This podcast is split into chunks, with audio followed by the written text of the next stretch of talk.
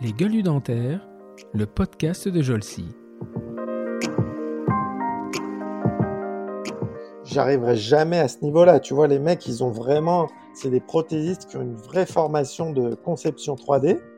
Et je me suis dit, mais avec l'arrivée des machines, des imprimantes, pourquoi on ne montrait pas un... tu vois, une plateforme où tu envoies tes empreintes et il y a des mecs qui te font la conception et tu reçois et toi, tu fabriques chez toi. Donc, euh, c'est ce que j'ai monté au début.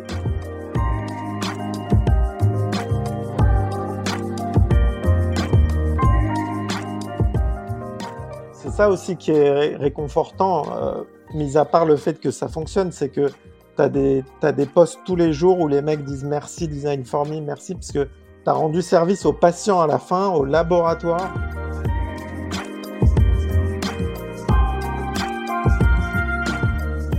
Il n'y a qu'en voyant ce qui se passe que tu vas avoir des idées. Donc, il faut, faut vraiment faire ce sacrifice d'aller prendre des jours, de voir même des confrères ce qu'ils font ailleurs, euh, de se former.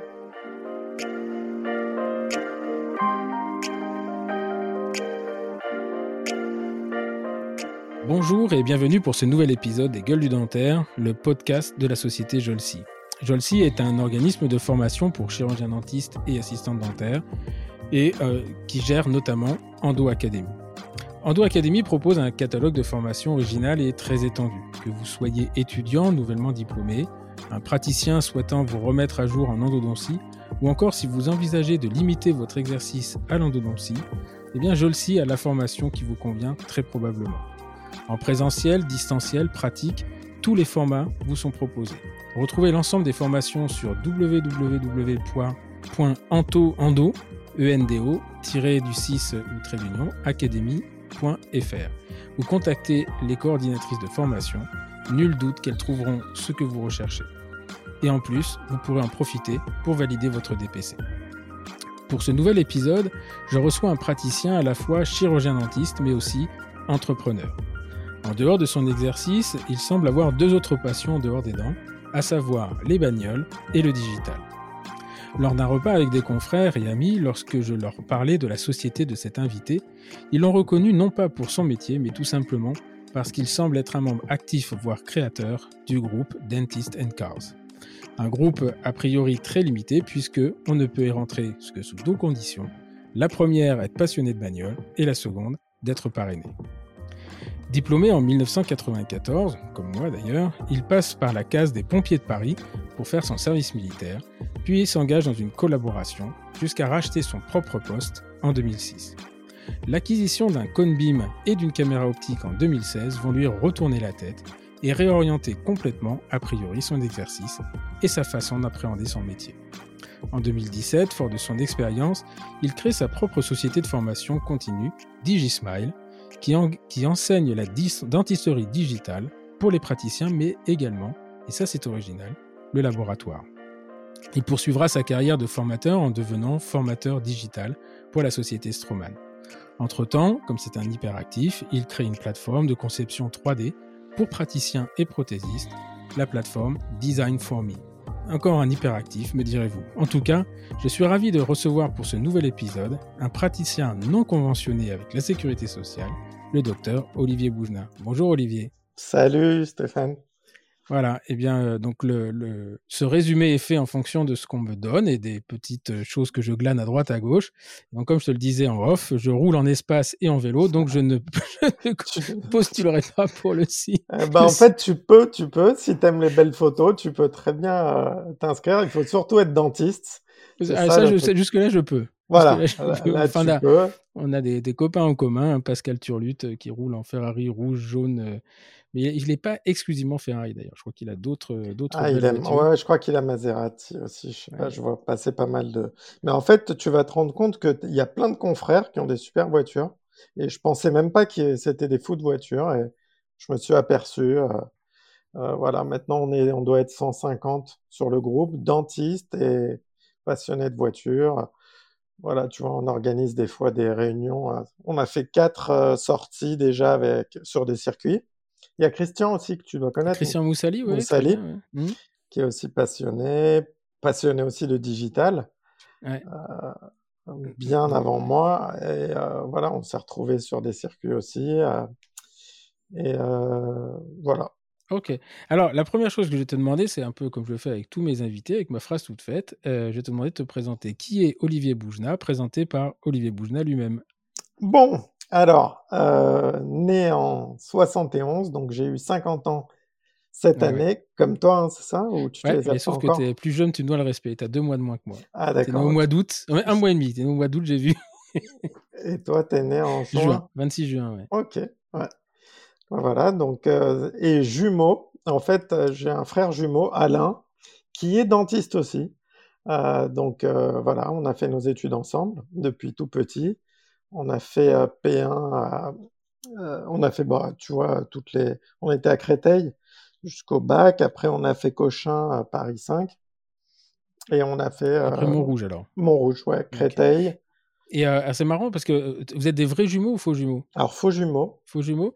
Mais euh, vous, euh... Alors, il est blond aux yeux bleus, fort, on dirait même pas mon voisin de palier, tu vois. Heureusement que vous êtes sortis en même temps. Est-ce qu'il aurait pu y avoir un doute? Ouais. Le... Et, euh, et, et euh, alors, vos, vos, vos parents sont dentistes ou parce que non, qu'il y en pas, un... du tout. Ah, pas du tout. Non, c'était mon beau-frère, euh, le mari de ma sœur, donc qui, qui était dentiste. Nous, on ne savait pas, on était, on était euh, en sixième, un truc comme ça. On... On voyait bosser, il était assez cool, donc on a dit bon ben on va faire ça. Et après on a fait P un tous les deux. Et euh, pour euh, on a été primants les deux. Donc oui, c'est ce que j'ai vu, ouais. Mmh, c'est, c'est ce que j'ai vu. C'est, c'est assez rare pour être mentionné quand même parce que en, en fait tu es, euh, t'as commencé un an après moi euh, parce que moi j'avais un an d'avance en fait. Et je crois que dans ton C V t'as fait une erreur, tu m'as mis soixante-douze. Et je me suis dit tiens c'est marrant, il avait un an d'avance et il l'a gardé, mais euh, effectivement maintenant tout s'explique parce que j'ai Euh, on avait un an de décalage, j'ai commencé un an avant, mais moi j'ai redoublé et euh, j'ai pas bien compris comment ça marchait à l'époque. Et euh, surtout, alors, pour, c'est marrant parce que j'ai deux parents dentistes, mais j'ai fait ça mais sans aucune conviction. Et euh, je crois que c'était même un peu pour les faire chier à l'époque. Et euh, donc, euh, donc voilà. Mais euh, après, moi je connaissais le métier quand même. Et pourtant, toute ma jeunesse, j'avais dit jamais je ferais dentiste. Et, euh... Ah oui, non, mais nous on connaissait parce qu'on allait bosser là-bas souvent chez euh, donc euh, mon beau-frère, docteur Claude Ganem. Et on allait bosser là-bas, euh, euh, tu sais, pour dépanner, faire des, gagner un peu de sous. Euh. Et après, on a fait, euh, c'est-à-dire déjà, on rentrait en, en deuxième année de dentaire, on connaissait tout euh, sur le, la dentisterie. Hein. Donc ah ouais. on, est, on, ouais, ouais, on avait déjà un bon niveau euh, théorique et euh, on avait vu beaucoup euh, d'interventions. Donc voilà.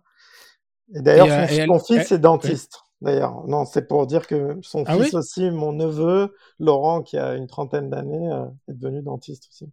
D'accord. Et tes enfants, non? Ils, ont, ils sont trop jeunes. Mes enfants, j'ai... non, non, j'en ai un qui est à, à Madrid en dentaire. Il est en quatrième année. Ouais.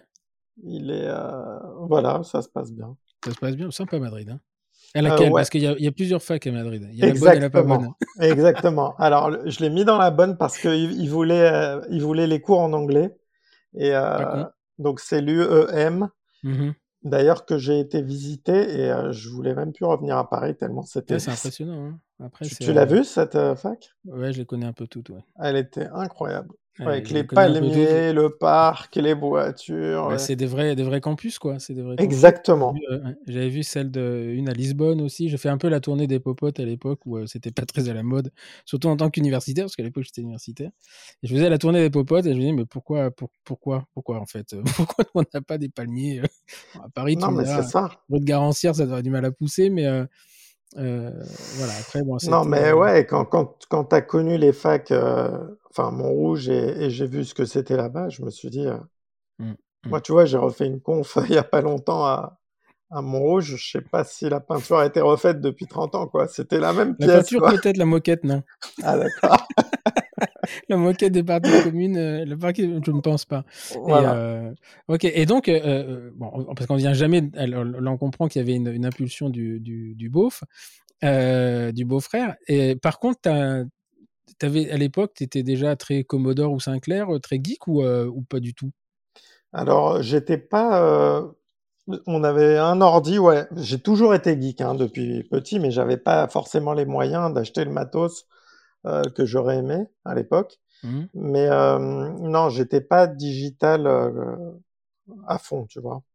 Alors après, euh, on a quand même cinquante balais, donc à l'époque... On, on, c'est on, ça on, aussi. Mon premier ordinateur, c'était un Sinclair, un Sinclair Z X quatre-vingt-un, hein, où il y avait, euh, je crois, euh, deux, deux mégas ou euh, deux kilo-octets de mémoire, on poussait à huit euh, avec le truc qui allait derrière. Euh... En fait, voilà, c'est ça. Je comprends mieux pourquoi j'étais panique. on, programmait, on programmait en basique euh, de, de, à dollar, input à dollar, vous pouvez les guillemets. Euh, donc voilà, après. Ouais, il y avait l'Apple deux C Apple avec. deux C, les... voilà, ouais, ça, c'était le celui d'après. Ça, L'Apple ouais. deux E qui était en couleur, je crois. Ouais. Et puis, euh, ouais, c'était. C'est... Non, mais en fait, on a l'impression de parler comme des, des préhistoriens, mais. Euh... C'est un préhistorique, mais c'est, c'est, c'est là qu'on prend, on se rend compte de, de, de l'accélération du truc, quoi. C'était un truc de dingue. Ah ouais, un... non mais c'est fou, t'as raison. C'est... Il y a un truc, une histoire que, que me rappelle souvent un de mes copains qui s'appelle Hervé Geek, qui, euh, que les gens connaissent, sur, j'en parle souvent sur ce podcast, parce que c'est vraiment un très très bon copain, il s'appelle Hervé Geek Flight sur, sur Facebook. Et euh, on a fait notre service militaire, euh, on est parti à Libourne ensemble. Et donc c'était en quatre-vingts, j'étais de la quatre-vingt-quinze douze. D'ailleurs, t'étais de laquelle ? Parce qu'on est... t'étais de quel, quel contingent, toi, à Libourne ? Ben, je, pense, je pense que c'est, c'est marrant. Hein. Je pense que c'est presque pareil. J'étais quatre-vingts... ah, peut-être j'étais quatre-vingt-quatorze douze. Ah non, t'es parti tout de suite après, le... après tes études, toi. Ouais. Ouais. Et donc on était à quatre-vingt-quinze douze, on était à deux copains et, euh, et avec Olivier Le Maire d'ailleurs, je sais, qui, qui, fait du, euh, qui fait du digital, le mari de Fabienne Jordan. Euh, voilà, et on, est, on s'est retrouvés au service militaire ensemble. Et à l'époque, moi j'avais un, mon, premier, euh, mon premier téléphone, je sais plus ce que c'était, avec l'antenne, on mettait l'antenne sur le toit là où il va, huit watts. Et c'était, euh, c'était hallucinant, personne, personne n'avait ça quoi. Et c'était en quatre-vingt-quinze. Et là ah ouais. Aujourd'hui, il euh, y a plus d'un téléphone par, pers- par habitant. C'est un truc de dingue, ça. Ah ouais, non, mais euh, moi, j'avais, je m'en rappelle, j'avais le Bebop. Je sais pas si tu te rappelles de ça. tu Aujourd'hui, tu passes gens. Pour un con, ouais. Mais ouais, il fallait se mettre sous un réverbère pour attendre un coup de fil, tu vois. Il ouais, fallait se localiser, le... ouais. ouais. Ben, du coup, on a perdu les, les, les, les... Le jour, je cherche, je sais pas pourquoi, je dis, tiens, c'est encore des cabines téléphoniques. Et tain, il n'y en a plus. Ouais. Il y a plus, je crois qu'il y a, il y a une loi qui impose une cabine téléphonique tous les je sais pas combien de kilomètres, mais enfin euh, bon voilà, on va pas faire les, les, les, les vieux cons, mais euh, donc t'as quand même une fibre, euh, une fibre digitale euh, très tôt. Ouais, j'aimais bien démonter les Walkman, les réparer, ressouder, tu vois les trucs comme ça. Ça j'ai toujours aimé euh, démonter des trucs, les remonter, donc j'étais déjà manuel, très manuel. Ouais. Ok. Et, euh, et, euh, et alors, en fait, quand on regarde ton, ton parcours, donc tu, tu fais ton, t'es chez les pompiers de Paris pour le service militaire, et là, il faut être quand même un minimum sportif ou euh, tu leur soignes juste les dents ? Alors non, je leur soigne juste les dents et je les regarde faire la planche, tu sais, euh, euh, ça s'appelle comme ça, je ne sais pas si tu connais. Ah oui, oui, je connais, oui. Euh, donc, euh, moi, je faisais, euh, donc j'avais le cabinet, c'était à Masséna, et euh, j'étais le dentiste de tous les pompiers de Paris. Et euh, parce qu'il n'y avait qu'un cabinet là-bas, et dans le centre médical, dans le service médical, donc on avait des potes, je me suis fait des potes qui étaient réanimateurs, tu sais, c'était tous les mecs qui étaient aspirants médecins, mmh. et qui allaient euh, faire les interventions. D'ailleurs, on a fait les attentats, tu vois, du R E R, c'était, ouais. c'était mmh. exactement cette période, donc euh, tous les potes, ils étaient, euh, tu vois, choqués de ce qu'ils avaient vu et tout. Moi, j'en ai profité pour assister. Euh, quand j'avais rien à faire, j'allais avec eux en intervention. Donc, j'ai vachement appris sur, euh, tu vois, les, les urgences un petit peu, la notion, tu vois, il y avait beaucoup de suicides. J'ai appris des trucs, tu vois, que j'aurais mmh. jamais vus.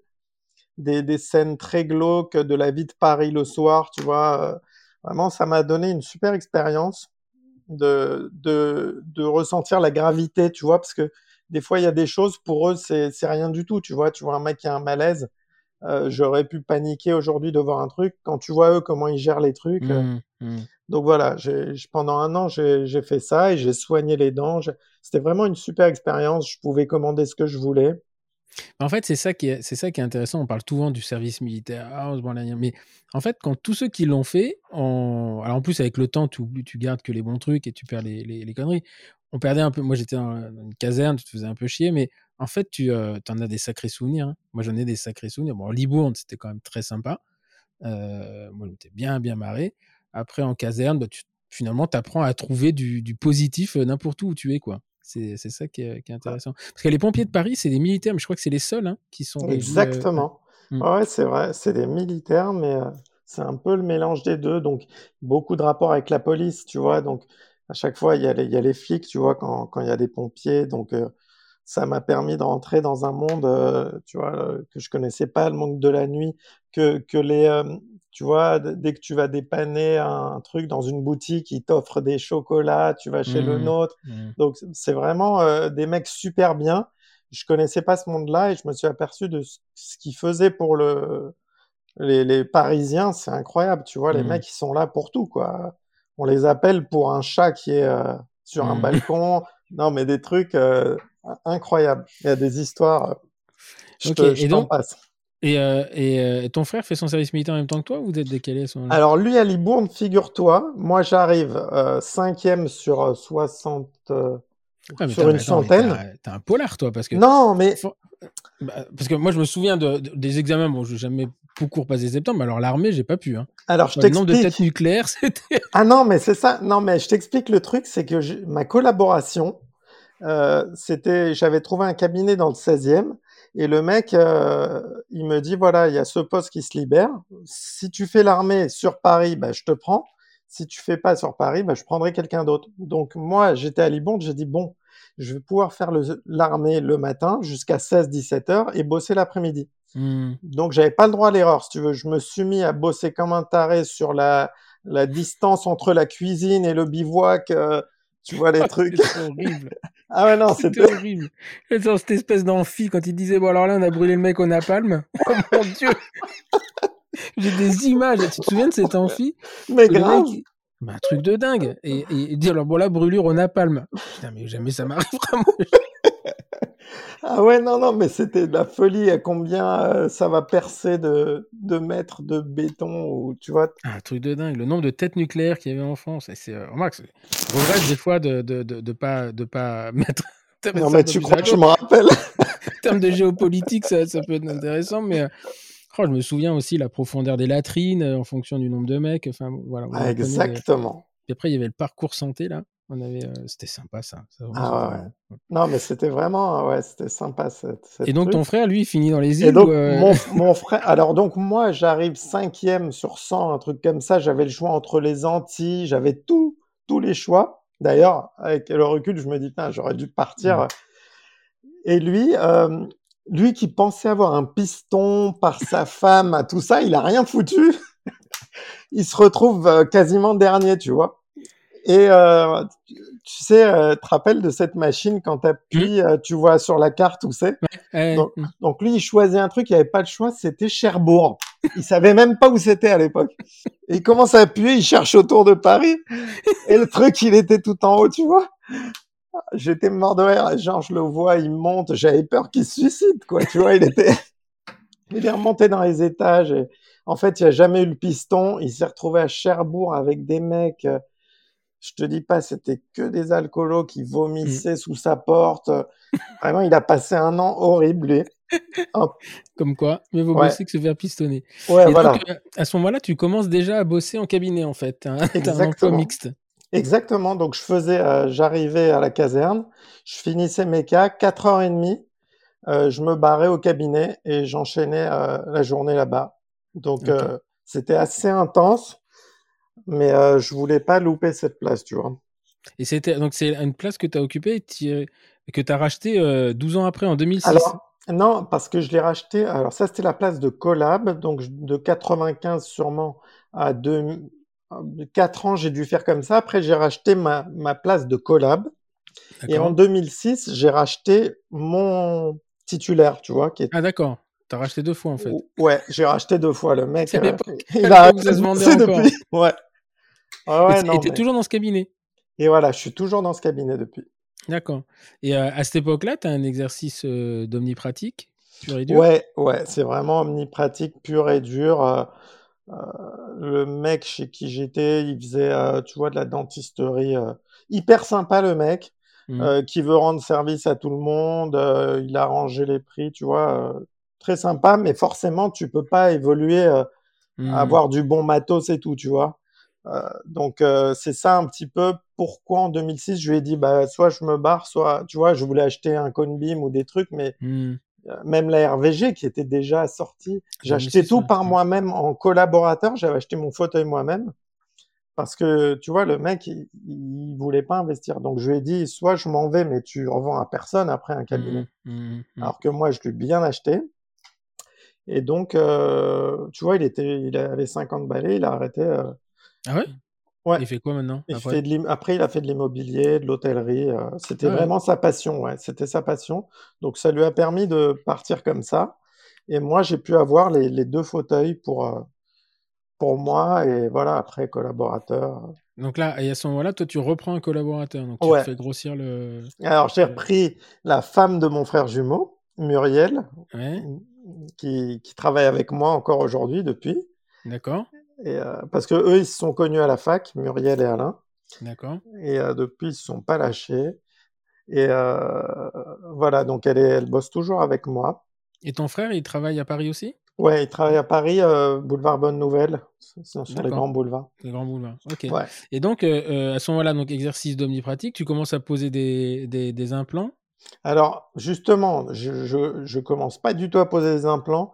Il y a que en deux mille quatre... Euh, que je commence, c'est en deux mille quatre ouais, que j'ai fait une formation. Donc, tu vois, de quatre-vingt-quatorze, quatre-vingt-quinze à deux mille quatre, pas d'implanto. J'adressais mmh. tous les cas. Pour moi, c'était un peu... Euh, j'avais très peur. Ouais. Tu... Après, il faut, faut remettre aussi les choses dans leur contexte. Hein. C'est, euh, aujourd'hui, on a l'impression... Enfin, c'est, c'est presque simple de mettre un implant. Putain, à l'époque... T'as raison. Moi j'ai, fait, moi, j'ai fait mon D U à Cochin en deux mille. Pff, euh, les guides... on faisait des guides, c'était quand même euh, one again, quoi. Hein. Il fallait euh, ouais. mettre les clous non, dans le machin. Non, mais c'est vrai, t'as raison, t'as raison. T'as raison, maintenant, je me rappelle qu'au centre de soins, quand il y avait un implant, c'était réservé aux profs, c'était, tu ouais, vois, ouais. c'est... Ouais, c'est... La démocratisation de la chose, c'est faite... Euh, mais, mais, mais je me souviens, en... Parce que j'ai... Bon, j'en ai jamais... en fait, j'en ai posé huit, j'en ai retiré quatre. Hein. Donc, euh, je... je trouvais que les taux de succès n'étaient pas, pas bons. Sur un monsieur qui s'appelait Monsieur Fuentes, ouais. quatre implants pour stabiliser une prothèse, on euh, finit avec deux. Et, euh... mais je me souviens, ah non, à l'époque, c'était, euh, c'était quand même, on s'habillait euh, comme si on allait faire une opération en cœur ouvert. Enfin... Ah, c'était transpiration et tout. Hein. Ah ouais, c'était... non, presque. Moi, je... mon père a commencé à en poser en quatre-vingt-douze, ma mère, elle mettait des cierges. Hein. Je... il posait un truc, là, il avait... Non, le, mais c'est le... vrai. Le truc en flux laminaire, euh, on s'habille, enfin, c'était ouais. un truc de, truc de dingue, quoi. Mais, euh, donc, non, ouais. Mais c'est vrai, t'as raison, parce que, aujourd'hui, parce que quand je vois les jeunes, aujourd'hui, ils sortent et les mecs, ils font des foulards, je me dis, mais moi, jamais. Mmh, euh... mmh. Mais c'est juste qu'ils ont appris, euh, peut-être, euh, directement, et c'est plus aussi tabou que c'était à l'époque. Ah, mais non, c'était, euh, mais, il y, y avait pas, enfin, d'abord, t'avais pas autant d'implants, euh, que ça, t'avais très peu de formations, elles étaient très élitistes. Enfin, je me souviens, pour le D U de Cochin, il fallait, euh, fallait montrer patte blanche. Enfin, il y avait quand même... Et je me souviens, à l'époque, c'est mon père qui m'a dit, écoute, tu sais pas ce que tu feras dans ta vie, donc euh, passe le D U parce que, euh, d'abord, ça te permettra de mieux comprendre à quoi ça sert, comment on fait, et puis, euh, et puis eh ben, ça donnait une base quand même. Et, euh, et à l'époque, je pense que sans D U, tu te lançais pas en implanto. Hein. Ah, c'est enfin, ça. Je... Euh, moi je sais pas, c'est pas c'est un... maintenant on a l'impression que c'est presque plus facile que l'endo, hein. Ce qui est pas probablement faux, mmh. d'ailleurs. Surtout ouais, c'est vrai, c'est vrai. Et, euh, et donc en deux mille quatre tu poses tes, tes premiers implants, mais euh, et euh, à quel moment en fait tu sens que ton exercice euh, va, va complètement switcher là? Alors après, de deux mille quatre, je fais la formation, je pose les implants, mais je reste toujours, j'envoie chez le radiologue pour faire les scans. Euh, je reste toujours dans le même euh, trend, euh, tu vois, omnipratique, classique. C'est vraiment beaucoup plus tard hein, que ça a changé. Je t'ai dit, dans les deux mille dix-sept, deux mille seize, j'ai eu un cone beam et c'est, c'est là vraiment que... Alors ça, c'est, c'est marrant quand j'ai lu ton C V parce que, euh, en fait, moi, j'ai un... je suis un, un dyslexique, donc j'ai un, un très, très mauvais rapport, très mauvais rapport avec le temps. Donc, en fait, je compte en faisant une soustraction, tu vois. Donc, deux mille dix-sept, je ne sais pas quand c'est. Par contre, deux mille dix-sept, deux mille vingt et un, deux mille dix-sept, j'ai dit, ah ouais, ça fait que quatre ans. Et en fait, ce qui est très impressionnant, c'est qu'on a l'impression que, euh, on a l'impression que tu fais ça depuis vingt ans, euh, qu'il y a une, exp- une expertise euh, de quelqu'un qui fait ça depuis vingt ans. Et en fait, tu te dis, eh, le mec, il avait un cone beam en deux mille seize, il y a cinq ans. Donc, ouais. l'accélération... Elle est, mais elle est impressionnante quand même, elle est fulgurante. Quand tu l'expliques, ça? Ah ouais, non, mais tu as tout à fait raison, parce que euh, le cone beam, tu vois, ça m'a permis d'avoir les radios, bon, les scans sur place, donc ça, c'est euh, indéniable que ça, ça a changé mon exercice, mais euh, c'est vraiment la caméra. Si tu veux, ma vraie passion sur la technologie, elle est tombée avec mon métier. et ça a fait une explosion. C'est-à-dire, j'ai, moi, je fais, tu vois, beaucoup de musique aussi. Je sais pas si tu l'as dit dans mes passions.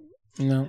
Je fais de la musique, euh, tu vois, avec un home studio. Euh, donc, les logiciels, je connais super bien comment ça marche. Et c'est exactement les mêmes principes, tu vois, de, de logiciels qui te permettent de, de faire, par exemple, une, une chanson, une musique. Avec les logiciels, tu peux faire un truc, euh, tu as l'impression que ça a été fait par un, je sais pas combien de musiciens, alors que euh, tu as fait ça chez toi tout seul, mmh. euh, comme font les, tous les producteurs et tout aujourd'hui.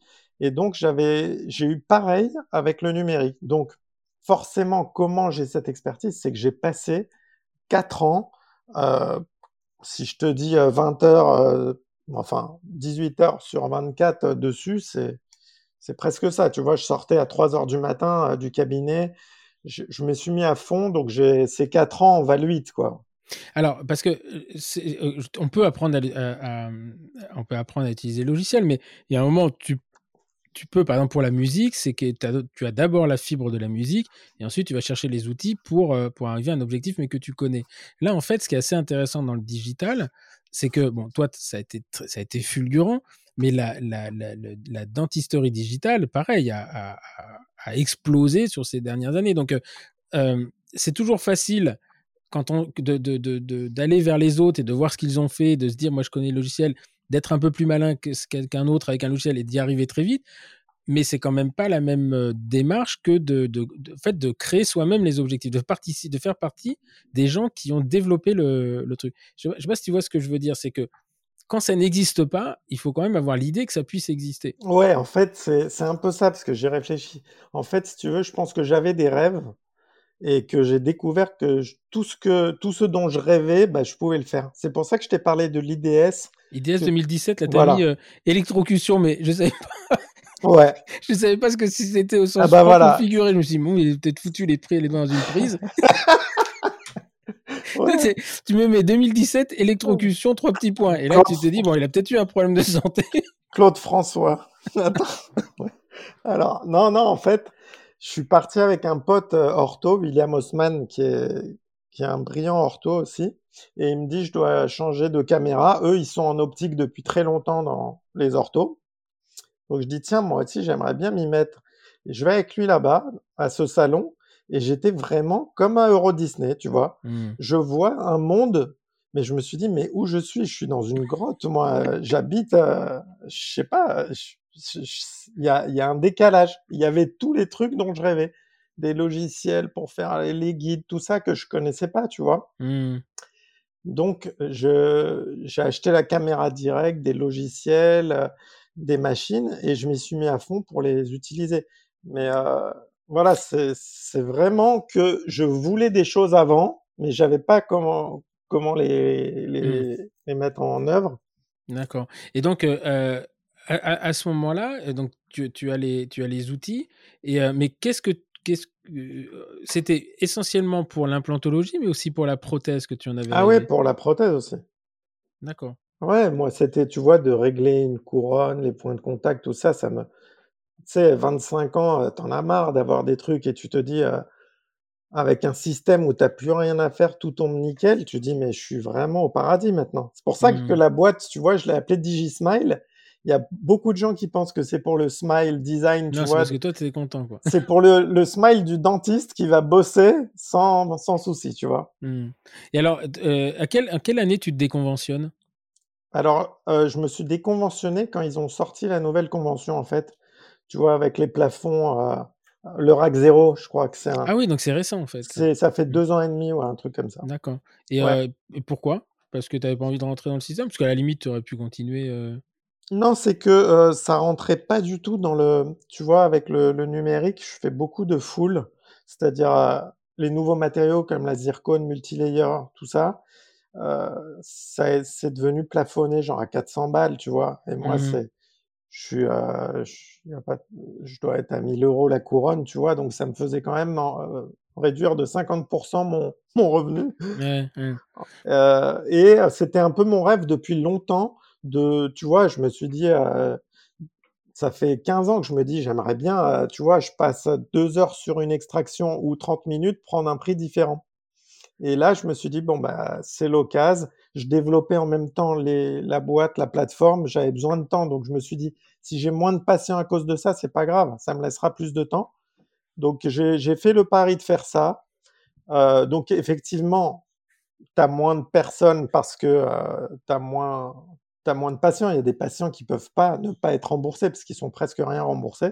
Mmh. Mais avec les patients qui, qui, qui restent et qu'eux payent euh, le double de ce qu'ils auraient payé, euh, finalement... Mmh. Euh... Alors justement, ça c'est, c'est, c'est on va passer deux trois minutes là-dessus parce que euh, c'est on entend, je me souviens des, des discussions sur le R A C zéro, mais à l'époque, euh, j'étais encore à l'université, enfin, je ne sais plus trop comment ça se passait, mais j'ai lancé mon activité. Moi j'étais déconventionné en deux mille, euh, deux mille huit, de deux mille huit ah ouais. à deux mille onze, euh, à l'époque où euh, à Rouen, Euh, parce que je revenais d'Angleterre à ce moment-là, je relançais mon activité et, euh, et le dentiste conseil m'avait dit, tu sais, nous on t'embêtera pas parce qu'on sait ce que tu fais, mais bon, globalement euh, beaucoup de contrôles se font sur dénonciation. Donc en fait, je trouvais ça un peu, un peu, un ouais. peu bizarre, mais euh, que la profession m'en veuille, parce que finalement je faisais chez personne, hein, je faisais que de l'endo. Et euh, à ce moment-là, c'était la, la N G A P, euh, donc le, le, la C C M n'existait pas, quoi. Et effectivement, en endo, c'était, euh, c'était impossible, enfin, à moins de, de bidouiller avec les, les ententes directes, les trucs, les machins. Voilà. Et, et, et j'ai toujours dit, moi, à ce moment-là, ça a été la meilleure époque de ma vie professionnelle en libéral, parce que bah, finalement, les, les, euh, euh, tu sais qu'à à l'époque, je sais pas quoi, les... les euh, Les, les, les gens étaient remboursés de quatre-vingts balles, quatre-vingt-cinq euros. Et en fait, ce que je disais souvent, c'est que dans la tête des gens, quatre-vingt-cinq euros pour certains, c'est déjà une somme. C'est déjà une somme. Donc, ils se disent, bah oui, pour quatre-vingt-cinq euros, on peut faire un job. Bon. Et euh, quand tu leur prenais cinq cents euros pour faire un traitement, et qu'ils t'en... alors les mutuelles disaient non, mais il n'a pas le droit. Enfin, c'est toujours un peu bizarre. Le jour où je me suis déconventionné et la base de remboursement était de huit euros, là, même le mec qui, est, qui en veut aux dentistes, les riches de dentistes, ils se disent, pour huit euros, ça, c'est pas possible. Et donc, en fait, ce qui était assez intéressant, c'est que je n'étais plus, moi, le voleur, c'était le système, l'État qui devenait son voleur. Voilà. Et t'as et, raison, euh, c'est marrant. Hein. Et, euh, et c'était marrant parce qu'ils disaient, bah, là, ils comprenaient bien que pour huit balles, c'était pas possible. Alors, la consultation, ils étaient remboursés trente-deux centimes. Je me souviens, à l'époque, j'avais, j'avais pas la, la, la feuille de soins électronique, j'avais que la feuille de soins papier. Donc, le mec, on a donné la feuille de soins, il dit, je vais le mettre à la poste. Et moi, je lui ai dit, ouais, vas-y, tu vas continuer à perdre de l'argent. Non, mais t'as, c'est exactement ça. Il y en a qui me disent, je vais, je vais pas la... Ça sert à rien, quand même. Ça sert à rien. Parce que, ce, ce, ce que souvent, il hein, y, y a un mythe là-dessus, mais on doit faire des feuilles de soins même quand on est déconventionné. Ah, on en fait, ouais, tout le temps. Tout le temps, et... mais je sais qu'ils les postent même pas. Et alors, et alors, qu'est-ce que ça a engendré ? Alors, après, on va dire, oui, mais il est à Paris, dans le septième, et cetera. Mais qu'est-ce que ça a engendré comme, euh, euh, comme difficulté ? Parce que tu as quand même un, J, un J un. Euh, bon, maintenant, tu, dis, tu sais que ça marche, donc tu dis, ouais, one again, j'ai moins de patients, mais... Le J un, tu dois quand même serrer un peu les fesses quand même, non ? Si tu veux, j'avais énormément de monde aussi. Donc, euh, tu vois, tu peux pas, on n'a que deux bras. Donc, euh, même si euh, cette, cette numérisation du cabinet m'a fait, euh, m'a donné la possibilité de voir, tu vois, si je vois quatre patients par jour, deux heures, euh, mmh. et euh, trois jours après, je leur pose leurs leur dents, je suis aussi rentable que si j'en avais vu vingt et tu vois, je les reporte sur deux mois, et cetera. Donc, en fait, d'avoir fait ce système, c'est beaucoup plus agréable de bosser comme ça. Je suis mmh. très cool dans les horaires. Euh, je suis moins stressé. Je regrette vraiment pas du tout. Je regrette pas du tout. Et, et comme tu disais, les magouilles, c'est pas ça. C'est que, tu vois, il y en a beaucoup qui, qui s'en sortent très bien avec, le, avec ce système, mais quand je vois tout ce qu'il faut passer sur les feuilles, ils rajoutent l'empreinte, ils rajoutent étude de je sais pas quoi. Moi, je suis pas du tout comme ça. J'arrive pas parce que je... l'administratif, ça me saoule énormément. Donc, je voulais pas commencer à faire des petits bidouillages pour récupérer des codes, pour. Euh... Mmh, mmh. Tu vois, je, je préfère et je suis très content. Je me dis voilà, mon acte, je pense qu'il vaut ça. Donc, une extra que. Si je la fais en cinq minutes, ben évidemment, je ne vais pas prendre le même prix que si j'ai passé deux heures avec Alvéo, je suture systématiquement, et cetera. Tu vois. Mmh. Aujourd'hui, je pense que mes soins, c'est moi qui décide euh, combien ça vaut. Et voilà. Comme toi, tu connais depuis des années avec l'endo. Ouais, ouais. Et, euh, et ta collaboratrice, donc ta belle-sœur, elle est, euh, con- elle est restée conventionnée ou... Ouais, ouais, eux, ils sont elle... conventionnés. Ouais. D'accord. Donc, dans ton cabinet, en fait, vous êtes un non conventionnel. Elle doit te maudire parce que... Non, au contraire. Parce que elle, moi, elle, elle, elle, oui, elle récupère elle, tous tes patients. Exactement. Hein, ouais, ouais, bien sûr. Elle récupère tout et dans une C L A R L depuis, euh, je sais pas quelle année, ben, une C L A R L, elle peut être une partie conventionnée, une partie non conventionnée. Ah d'accord. Ça, ça, ça, alors, parce que vous êtes dans la même cellar là. Mm. D'accord. Et elle, elle, elle peut être conventionnée dans la cellar. Je pensais que c'est... Oui, on remarque, c'est le praticien qui est conventionné. Exactement. Ah, ah. Ah, c'est intéressant ça. Et euh, donc là, pour le coup, tu ne reviendrais pas en arrière, si j'ai bien compris. Non, jamais de la vie. Non, même si je dois gagner moins, hein, tu vois, ça se trouve, je gagne beaucoup moins qu'avant, mais mmh. euh, au niveau euh, qualité de vie, euh, ça n'a rien à voir. Et alors, le digital, tu le, euh, tu l'in... qu'est-ce que tu fais avec du digital? Tu vas me dire tout, mais euh, euh, les détartrages, tu les fais pas au digital quand même. Non. Alors, les détartrages, on a, euh, on a une personne dans le cabinet qui s'en occupe, une dentiste aussi. D'accord. Euh, Marjorie, qui, elle, bosse avec nous depuis vingt ans aussi, à peu près. Qui est, euh, tu vois, elle est un peu euh, frileuse de faire une extraction de dents de lait mobilité quatre. C'est donc, pas son euh, truc. Ouais. C'est pas son truc.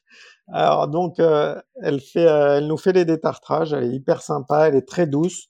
Donc, on lui met euh, tous les détartrages. Euh, voilà. Donc, je fais pas de détartrage, sauf, euh, évidemment, j'ai tout pour le faire quand je suis avec le patient et il y a du tartre euh, ici. Mmh, mmh. Euh, donc, voilà. Sinon, le numérique, ouais, sur tout le reste.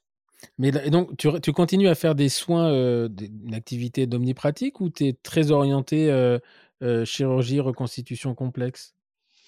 Ah non, c'est pas reconstitution complexe. Je suis vraiment resté omnipratique.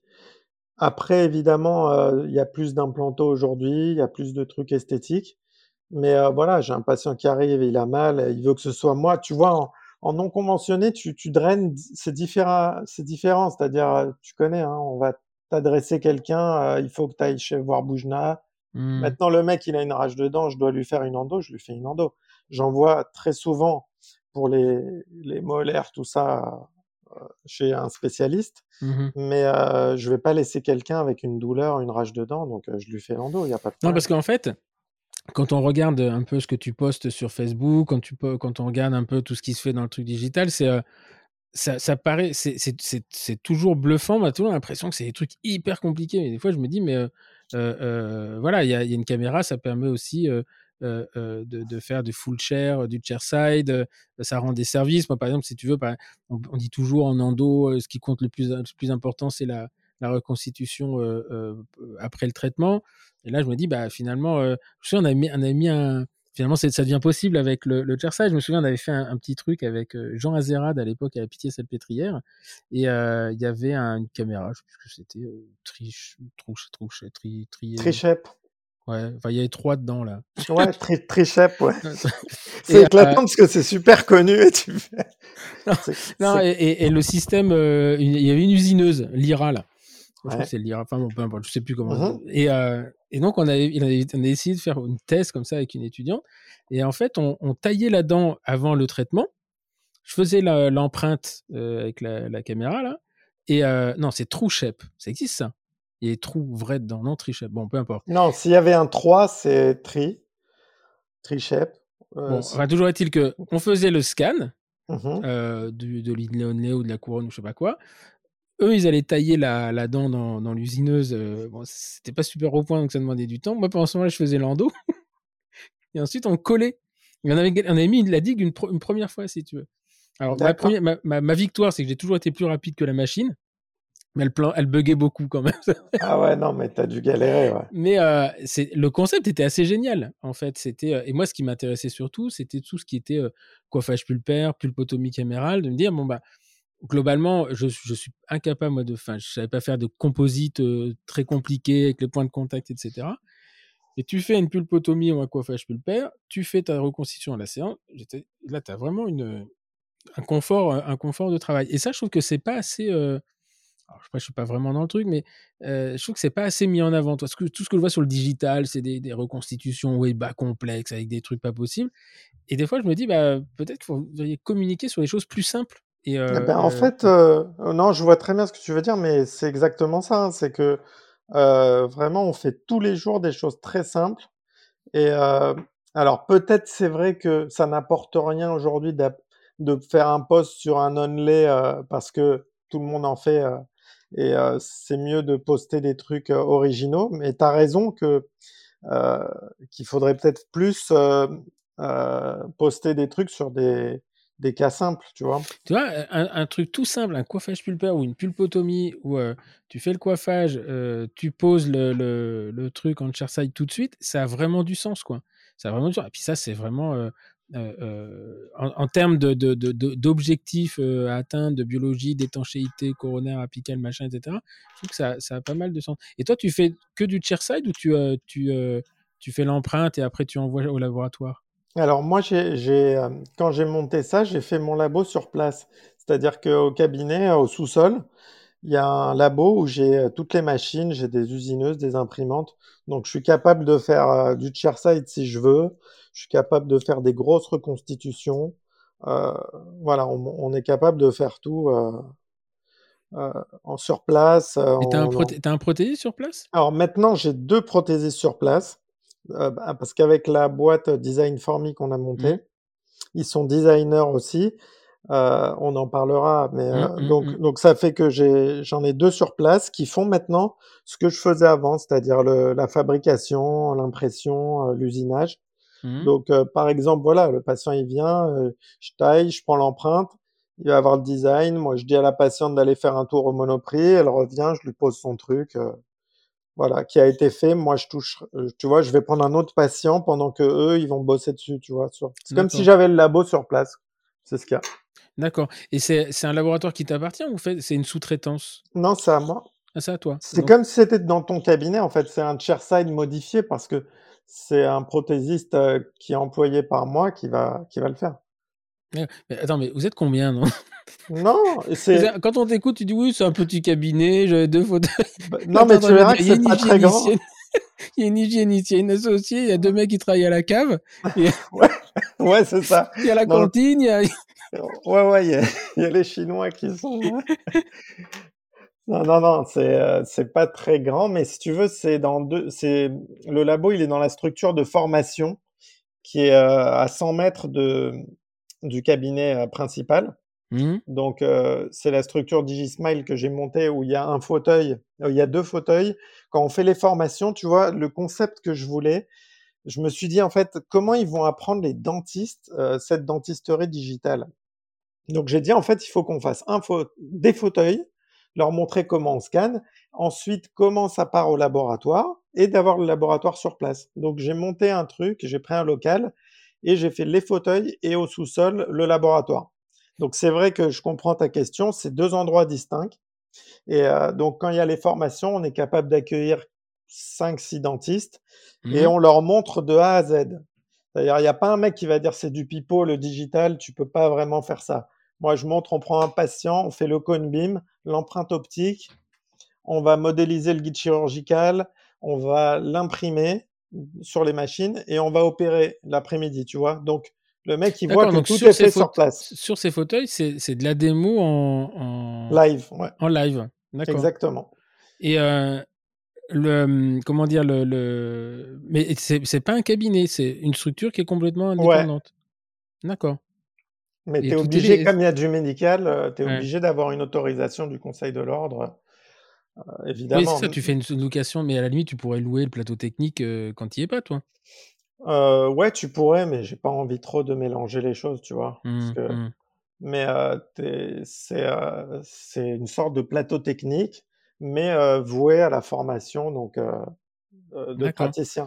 Et alors, DigiSmile, c'est quoi ? C'est une société ? C'est une association ? C'est... Euh... C'est une, c'est une société. C'est une S A S. De... Ouais. Ouais une, euh, c'est juste une société, une S A S, voilà. D'accord. Et t'es tout seul là-dedans. Ouais. D'accord. Donc, et, et, et tu enseignes quoi ? C'est quoi ? C'est des programmes ? C'est euh, euh, c'est des cursus ? C'est des trucs à la journée ? C'est. Euh... Alors tu vois, comme c'est un peu nouveau tout ce monde-là, c'est très. Euh, alors il y a des boîtes comme par exemple Itero qui euh, qui me demandent de former euh, quand ils vendent une caméra. Il y a, euh, genre, ils offrent une journée de formation aux praticiens. Donc, euh, ils les regroupent par quatre cinq, ils viennent. Et moi, je leur apprends comment elle marche la caméra, par exemple. Euh, voilà, comment prendre l'empreinte, tu sais, parce qu'il y a des petits menus à faire. C'est pas, mm-hmm. pas très compliqué. Mais au moins, le dentiste, il a affaire à un praticien, pas un commercial, pour lui expliquer comment ça marche. D'accord. Euh, c'était ça qu'on avait fait aussi avec Stroman pour la chirurgie guidée. Parce que, euh, voilà, donc euh, voir comment à partir d'une empreinte cone beam, planification, on peut poser avec une trousse de shear guidée euh, Stroman, tu vois, euh, comment ça marche, parce que les, les trousses de shear guidée, elles sortent, ça pousse comme des champignons, mais les, même des fois les commerciaux, ils savent même pas comment ça fonctionne, tu vois. Mmh, mmh. C'est ça un peu qui bloque aujourd'hui, c'est qu'on n'est pas beaucoup à faire tout de A à Z, tu vois, de, de, de l'empreinte à la fabrication et à la shear. D'accord. Donc, et euh, ok, donc ça, c'est, c'est des, des, euh, je dirais que c'est des formations un petit peu sous-traitées par voilà, les, les, les laboratoires. Et après, tu as des cursus à toi ? Exactement. Donc après, on, a, on en a fait maintenant pas mal. C'est, des, c'est souvent des cabinets de groupe, ce que je vois maintenant, parce qu'on en a fait peut-être une cinquantaine depuis, euh, des cabinets avec deux, trois potes qui disent « Bon, on va passer au digital, là, les gars. » Mmh. Euh, on y va. Donc, ils m'appellent. Voilà, on est trois, on va venir. Donc, je leur organise. Alors, il y a soit des, des formations d'immersion que je fais, c'est juste, ils viennent, euh, parce que tu as vraiment différents niveaux. Il y a vraiment des, des gens qui connaissent rien du tout. Tu peux pas leur, les bombarder en, en un jour ou deux euh, sur l'usinage et tout. Tu vois, les mecs... On va parler ils... sur un All-on four. Ouais, ils font des cauchemars. Le, le scan face, là. je, je me rappelle, il y a un praticien, il m'a dit « Ouais, j'ai fait des cauchemars toute la nuit. » C'est-à-dire que quand tu vois le mojo arriver, et là tu te dis euh, « Oh putain, le mec ouais, il, ça, il a du mal pas. Déjà avec un téléphone. » Ouais, donc il faut commencer par journée d'immersion, tu montres slowly tout, tout, mmh. tout ce qui se passe, tout ce qui existe. Et après il y a genre niveau deux, où là on, on leur fait manipuler les ordinateurs, petite planification implantaire. Donc tu vois, je le fais un peu sur mesure selon les niveaux. C'est pour ça que... Tu verras pas sur mon site genre des dates euh, avec des trucs. C'est vraiment, on m'appelle par les réseaux sociaux, on me dit tu peux nous organiser et je regroupe et je le fais comme ça. Et c'est vraiment personnalisé. D'accord. Et donc il y a un site, euh, c'est quoi le site ? C'est DigiSmile point com. C'est juste ça te montre les trois différentes formations. J'en fais une d'immersion où on montre, tu vois, c'est vraiment le niveau, euh, le niveau débutant. Immersion en un jour. Après, tu as un, une formation de shear guidée où en un jour, on fait ce que je t'ai dit, cone beam, empreinte, pose d'un implant en guidée. Et une autre formation sur deux jours où on fait avec scan facial. Euh, voilà, je, le... je suis sur le site en même temps et je regarde sur la formation full machin. Là. Voilà, celle-là qui fait peur. Il y a un mec avec des lunettes. Ouf, c'est... Ouais. Avec des lunettes bleues, et là tu as un scan, et ça faut pas y aller tout de suite tout de suite si on n'est pas à l'aise avec l'iPhone, hein. Voilà. Faut là, avoir a, un smartphone quand même, hein. Il y a une Formlab, euh, ok, après euh, ouais c'est, c'est euh, non mais c'est intéressant, il y a, mais... du, du, de, la, de la chirurgie, c'est beaucoup de chirurgie quand même, hein. euh, pff, vraiment non. C'est moitié-moitié, non il y a pas, il y a vraiment moitié-moitié. Euh, si par exemple il y a un groupe qui vient, ils me disent on fait pas de chirurgie, je vais pas rentrer là-dedans. Tu vois, j'ai, des fois, j'ai eu une dentiste, elle voulait faire ça, mais sans la shear, bah, je lui ai fait, euh, on mmh. a fait euh, le groupe euh, sans parler de shear guidée, ça sert à rien. Ok. Et, euh, ok. Et donc, c'est, euh, c'est, c'est de... à chaque fois, il y a des bonnes ambiances, hein, j'ai l'impression de... Ouais, c'est ouais. ça. C'est ouais. vraiment détente. Ben, comme on est euh, tous les deux là aujourd'hui, tu vois, on, on se prend pas la tête. Tout un module deux jours et demi de, d'endo guidée. Je vais t'envoyer des gens là. Qui vont mais mais de... j'ai, j'ai, tu rigoles, mais j'ai fait une formation de... de guider pour un groupe de, d'endodontistes. Ah, mais c'est mon ami Jackie Amor. Voilà, Jackie... Il était énervé, euh... il voulait acheter une caméra. Je lui ai dit, mais pourquoi faire ? Je sais pas, ça m'amuse. Éclatant. Ouais, ce groupe-là, on a bien rigolé. Il y avait... Euh... Il y avait qui ? Jackie, David, Hervé ? Il y avait toute la bande, il y avait les trois, ouais. Il y avait les mmh. trois, mmh. avec Eric Amselem et aussi un autre labo ce jour-là. Et euh, ouais, on a fait une formation sympa. Tu vois, c'est exactement euh, ces trucs-là, très cool. Ils ont découvert tout ce monde-là et après, tu sors de là, tu sais ce qui existe et tu y vas ou tu y vas pas, tu vois. Parce qu'un jour, Jackie m'appelle et euh, il avait vu que j'avais bidouillé un peu les, les, les guides. Un jour, il m'appelle, il me dit « Bon, je vais à l'A D F, il faut que j'achète une caméra, j'achète quoi ?» Je dis « Mais Jackie, tu veux faire quoi ?» Mais je sais pas, j'ai envie d'acheter une caméra, là, je suis énervé avec ça. Il me dit « C'est génial ce qu'on peut faire, mais euh, en endo, c'est quand même très, très limité parce que à part trouver un canal calcifié euh, une fois tous les... Bon, tous les six huit mois, une chirurgie, bon, pourquoi pas. Mais les tenons, si, c'est très intéressant non, mais pour lui, les c'était... tenons fibrés. Ouais, lui, c'était pour faire la, la couronne provisoire directement après, un truc comme ça, hein, je mmh. crois. Ouais, il voulait l'imprimante euh... et tout. Ouais, ouais, je l'ai, je l'ai eu après ton appel, je crois, il était très excité. Ah, complètement énervé. J'ai croisé, il m'a dit, il faut que je vienne, donc il a monté le groupe et euh, ils sont venus. Je sais pas où il en est, d'ailleurs. Bah, comme avant. Ah, d'accord. Il avait, l'autre jour, il avait, je, il avait, il avait, je lui ai dit, mais comment ton, ton truc d'hélicoptère? Il me dit, ouais, ouais, ouais. J'ai dit, ça t'a coûté cher? Il me dit, ouais. Ah. Il me dit, je vois le plus parce que ça devenait indécent. Et voilà, mais c'est un. C'est, alors lui, c'est un. Je sais que j'en parlais parce qu'il nous écoute, il n'écoute jamais ce que. Mais euh, c'est un mec qui, euh, qui a de l'or dans les mains. Enfin, c'est un des, des, des, des mecs les plus doués euh, manuellement en endo que je connaisse. Ouais, bah c'est, tu vois, ça, il fait partie de, des personnes à qui j'adresse depuis euh, vraiment des années. Mm. Et puis il est aussi sympa qu'il est compétent en fait. Il est drôle ouais, en plus. Ouais, ouais, ouais, ouais. Il, est, il a un sens de l'humour qui euh, voilà, Jackie Amor, rue des Marguerites. Ouais. Rue Marguerite et, euh, ouais, et, et c'est vrai qu'il se démerde toujours à me trouver des places. Euh, je lui dis vraiment là, tu sais en fait je suis dans un coin assez. Euh, il y a beaucoup euh, de gens qui viennent de l'étranger et tout. Mm-hmm. Je dis vraiment il faut que tu me trouves euh, un truc en urgence pour celui-là. Il me dit bon ok. Euh, Non, mais lui, il, parce qu'il bosse comme un yinche, hein, lui, c'est... c'est, c'est ouais, ouais, c'est ça. Euh... c'est, c'est ça. Il m'a envoyé une photo de son, son emploi du temps, je pensais que c'était une déconne. Ah, non, ouais. Quand il liait, ah ouais, quand il liait, il y a. Il fait pas semblant, lui. Et euh, donc, lui, il a, Jackie, il a quand même pris une assistante pour son assistante, hein, parce qu'il faut qu'elle aille vite incroyable. Au fauteuil. Donc, il a une assistante qui assiste son assistante. Non, mais c'est un mec incroyable. Jackie Amor, rue des Marguerites. Ouais, Chloé, ouais. Je crois, Chloé, l'assistante. Ah, je je sais pas, sympa. Parce que... Ouais. Et alors, quand ça va passer vite, il tape du pied. Faut le voir travailler, c'est, c'est vraiment... Euh, euh, c'est, c'est, euh, voilà, il est... Euh, c'est en plus un mec hyper, hyper sympa. Et ouais. euh, donc, OK, donc en fait, n'importe quel euh, cabinet, enfin, un groupe de trois quatre, c'est, c'est des groupes de combien? Moi, je veux pas faire plus que, tu vois, cinq. Euh, enfin, y a, t'en as toujours qui viennent. Ouais, mais je peux venir avec un pote. Non, mais tu vois, comme ça. Mais bon, ils sont prévenus. Parce qu'après, quand tu dépasses six, tu peux pas bien expliquer euh, un logiciel, tu vois. C'est vraiment... Euh, j'aime bien quand c'est trois personnes, c'est le top, tu vois. Trois, quatre. Trois, c'est sympa, oui. Maintenant, alors, venir tu... avec l'assistante, il n'y a pas de problème. L'assistante, elle va regarder. C'est important, tu vois, de plus en plus que les assistantes regardent aussi parce qu'elles vont avoir un rôle euh, hyper important. Mmh. Dans le Et donc, euh, le, le, les, les logiciels, c'est quoi? Donc, c'est les logiciels de planification, essentiellement? Là, tu es dans la planification, et, et parce qu'il me semble avoir compris que tu avais fait de la, tu faisais de la formation pour les prothésistes aussi, non? Ah ouais, il y a le, il y a le. Alors, ce qui est, alors les prothésistes, ils sont très très bons dans le numérique depuis des années, mais il y en a quand même qui sont pas encore numériques. Donc là, mmh. on leur montre, comme on a le labo, on leur montre, voilà le, la modélisation, euh, comment ça se passe, le principe. Après, ils y vont ou pas, faut apprendre. C'est pas en un jour qu'ils vont apprendre, mais on leur montre ce qui existe. Et ce que c'est une imprimante trois D, ce que c'est une usineuse, tu vois. Donc, euh, en général, c'est bien qu'ils viennent, et c'est ce qu'ils font, ils viennent avec les praticiens. Donc, c'est leur dentiste qui va ramener, il ramène son labo. D'accord. Parce que le dentiste, il a envie d'y passer, mais le labo lui dit, non, mais moi, je peux pas interpréter tes empreintes optiques, euh, j'ai pas de quoi. Mmh. Donc, donc, ils viennent ensemble, et ils vont progresser ensemble là-dessus, tu vois.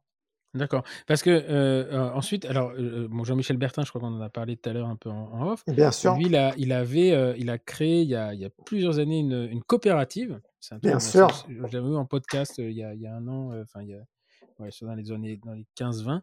Et, euh, et il, est, il est incroyable en fait parce que il a permis à des prothésistes qui n'étaient pas équipés d'accepter quand même des flux numériques. Et donc, en fait, lui, il, euh, il produit, il fait de la sous-traitance Exactement. De laboratoire. Mmh. Et euh, tu connais son labo, tu connais son... son ouais, truc, ouais, trois D Dental Store. Moi, oui, je non, suis... tu y es déjà venu ou pas? Non, ah, j'ai pas été. C'est un truc de dingue. Parce qu'il fait de l'impression euh, par soudure, euh, euh, par, euh, il fait de l'impression métallique, lui. Ouais, du frittage trois D, laser. Ouais, ouais. Frittage laser. Ouais, ils ont donc, des c'est, machines. Euh... C'est un truc, tu descends à la cave et euh, le concept est, est très intéressant. En fait, c'est un, un bac de poudre dans lequel tu as un, un, un espèce de, de, de, de tige là qui va et qui dessine et qui fait de la, de mmh. la, de la soudure de, de, de métal. Et euh, pour les T P, nous, on a un moment, on, avait, euh, on faisait du démontage d'InLécor, donc il me fallait euh, cinquante InLécor, mais exactement le même. Et, euh, et en, en lui envoyant le dessiner, je l'avais dessiné euh, sur. Euh, je crois que c'était Blender, je crois, un truc comme ça. Et hop, euh, euh, Blender trois D, et je lui ai envoyé, il me faut ça. Et euh, deux jours après, il me, on m'envoie... Euh, Exactement. Le seul truc qu'il m'avait pas dit, c'est qu'il les grattait pas, l'enfoiré. Donc, ah, t'as dû te les... Donc, il m'envoie, ouais, il m'envoie les, les cinquante InLécor montés sur la tige de coulée, là. Et euh, il me dit, putain, mais c'est quoi ça? Il me dit, ouais, non, ah, non, non, non, moi, je sous-traite. Euh, il me dit, je ne fais que... que la... Ouais, bah c'est ça, en fait, c'est des centres de production. Enfin, lui, euh, je sais pas si... il aurait pu euh, le gratter ou pas, mais il euh, y a beaucoup de centres de prod et les labos tu vois, ils envoient beaucoup dans ces centres de prod. C'est-à-dire qu'eux, ils font la partie euh, conception trois D ou pas, mmh, mmh. et ils envoient dans... Ils n'ont pas de machine du tout. C'est ça que j'ai découvert aussi, ce monde-là, parce que je pensais que dans un labo, t'envoyais, ils faisaient. Et j'ai découvert tout un monde où, en fait, il y a des labos, c'est juste une boîte postale. C'est-à-dire qu'ils envoient à un autre centre qui va leur faire la conception, le truc, et eux, ils livrent le client. Donc, d'accord. C'est... Mais alors, y a... parce qu'il doit y en avoir qui font aussi les, les chapes. Et euh, parce qu'en fait, c'est quoi c'est euh, euh, on peut monter de la, de la, de la feldspathique sur, ce, sur des chapes euh, qui, sont, euh, euh, qui sont usinées ou, comment, ou c'est toute la ouais, ouais, qui... sur les chapes zircones, tu as des, t'as des chapes, tu as tout à fait raison. Il y en a qui envoient les chapes à faire en zircone et ils vont récupérer et ils vont monter leur cérame dessus. D'accord. Donc, okay. donc, il y a toutes les combinaisons possibles, mais le truc, c'est qu'aujourd'hui, il y a des machines qui sortent qui coûtent plus tellement cher, donc le mec peut faire chez lui. C'est pour ça que j'ai monté euh, Design for Me. C'est qu'aujourd'hui, euh, même tu vois le problème de la Chine, pourquoi tout le monde, tu vois les centres, ils envoient beaucoup en Chine. Mmh, mmh. Bah, aujourd'hui, avec les machines, bah, ça va te remplacer un petit chinois, quoi. Donc, mmh. euh, tu vois, donc tu mets des machines et aujourd'hui, tu mets la, un design, tu l'envoies dans la machine, tu peux la faire bosser toute la nuit, la machine. Donc, mmh. on, on va devenir hyper compétitif en France. Et nous, on veut absolument que tous les labos puissent fabriquer chez eux. Donc, alors, en, en gros, il y a DigiSmile où tu formes des gens. Et mmh. ensuite, euh, tu as la, cette deuxième... Alors, bon, ça, c'est un organisme de formation. Ça, c'est, c'est facile. Nous, on l'a fait. Par contre, là où ça devient un peu plus, euh, un peu plus euh, one again, c'est la société. Donc, c'est la deux, ta deuxième société qui s'appelle Design for Me, où là, euh, en fait, tu, euh, tu fais de la, une partie du travail du prothésiste, finalement. Exactement, ouais, c'est, ça appartient à DigiSmile, c'est une entité. Parce que moi, je, donc après euh, cette I D S, tout ça, je me suis mis à apprendre, j'ai designé, j'ai posé les couronnes sur mes patients, j'ai appris. Mais au niveau de, tu vois, d'un dentiste qui design, je peux te dire que un, euh, j'ai rencontré Francesco Zamillo, c'est un, c'est mon chef designer de Design for Me. Je l'ai rencontré à un moment sur LinkedIn, il m'a contacté, il m'a dit, tu veux du design? Je dis ouais. Et je me suis rendu compte, je me suis dit, ah ouais, d'accord. Euh, J'arriverai jamais à ce niveau-là. Tu vois, les mecs, ils ont vraiment... C'est des prothésistes qui ont une vraie formation de conception trois D. Et je me suis dit, mais avec l'arrivée des machines, des imprimantes, pourquoi on montrait pas un... tu vois, une plateforme où tu envoies tes empreintes et il y a des mecs qui te font la conception et tu reçois et toi, tu fabriques chez toi. Donc, euh, c'est ce que j'ai monté au début, donc avec lui. Et on, s... on avait un client. Et tu vois, c'est parti un, deux, trois, quatre... Et de, plus les, les caméras arrivent dans les cabinets, plus les imprimantes arrivent, les usineuses. Et maintenant, tu vois, on est à quatre cent cinquante clients, dont énormément de laboratoires qui euh, veulent plus tellement faire de la conception, mais ils veulent fabriquer. Donc, ils achètent les machines et euh, ils se sont rendus compte qu'ils sont euh, beaucoup plus rentables, tu vois, en sous-traitant la conception. On, on en a beaucoup qui nous envoient des messages en nous disant ah, vous, vous me sauvez la vie, j'ai doublé mon chiffre d'affaires parce que tu vois, les labos sont débordés aujourd'hui et ils n'ont même pas le temps d'aller prospecter des nouveaux clients. Tandis que là, avec ce temps libre qu'ils dégagent sur la conception, ils, ils arrivent à, à accepter les nouveaux clients. Alors, c'est, c'est, c'est, c'est, c'est, c'est génial en fait le, le concept parce que c'est, euh, euh, on est dans la dématérialisation, c'est-à-dire qu'en plus, euh, euh, Tu, euh, parce que le, le problème, euh, on, on en discutait avec Hervé et Florence Maréchal euh, il y a, il y a deux, trois semaines. Eux, le, ils, ont, ils ont un super laboratoire euh, dans la Pampa normande, euh, euh, au milieu de nulle part. Et en fait, leur problème, c'est le, le recrutement. C'est le recrutement des prothésistes. Parce que globalement, il faut que quelqu'un soit compétent, mais en plus, il faut qu'il habite autour, Gros dans problème. un rayon de trente ou quarante kilomètres pour que ça ne devienne, ça devienne pas indécent de venir travailler. Mais là où toi, le concept est intéressant, c'est-à-dire que finalement, tu peux choper un mec n'importe où. Voilà, alors c'est exactement ça. Donc avant le Covid, on était précurseur du télétravail, tu vois.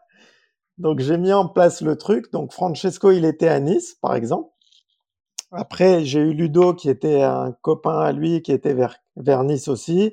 Après, on a eu Romain, qui était dans un autre endroit. Maintenant, tu vois, on est, on est douze, treize à peu près. Designer, je ne sais plus combien. Donc, c'est-à-dire que là, toi, tu embauches. C'est qui? C'est des prothésistes, les mecs? Alors, c'est quoi le truc dans la conception, c'est qu'il faut que ce soit fait nickel. Pourquoi? Parce que tu n'as pas le droit à l'erreur. Une conception, quand elle va être lancée dans la machine, Mmh. Si tu t'es planté, le mec, il a usé un bloc pour rien, tu vois. Et là, il perd tout son bénéf. Mmh. Donc, donc, moi, j'ai dit, je vais pas aller vers le truc parce que des centres de conception, il y a des trucs chinois à deux dollars, tu peux trouver de la conception, mais tu n'as aucun dialogue. Je me suis dit, de toute façon, il y a tellement de conceptions à faire, on va faire le premium. Donc, j'ai pris que des monstres. Dans l'équipe, tu vois, il y a un recrutement, c'est-à-dire qu'on fait passer des tests, on leur met des facettes, des bridges complets, les mecs, ils nous font des tests et on voit tout de suite l'artiste. C'est-à-dire mmh. que c'est, c'est vraiment les mecs qui nous font, tu vois, ils ont bossé dans les, dans les meilleurs laboratoires de France, ils sont passionnés déjà, parce que pour rester devant un ordi toute la journée, si t'es pas passionné, tu deviens fou. Mmh. Donc mmh. les mecs, c'est vraiment leur passion, on les recrute comme ça et euh, voilà, ils sont un peu partout dans la France. Et donc, alors, mais ça, tu les, et c'est des gens qui ne font plus que ça, ou ils font ça en plus de leur labo? Non, non, ils, ils, ça... non, ils font que ils ça. Sont salariés, ils sont salariés de Design for Me.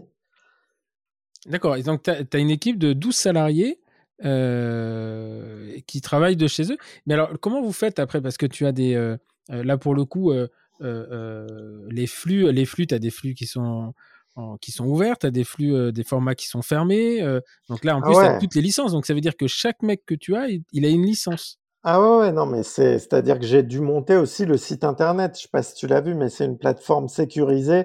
Tu vas, tu tapes design for me point com.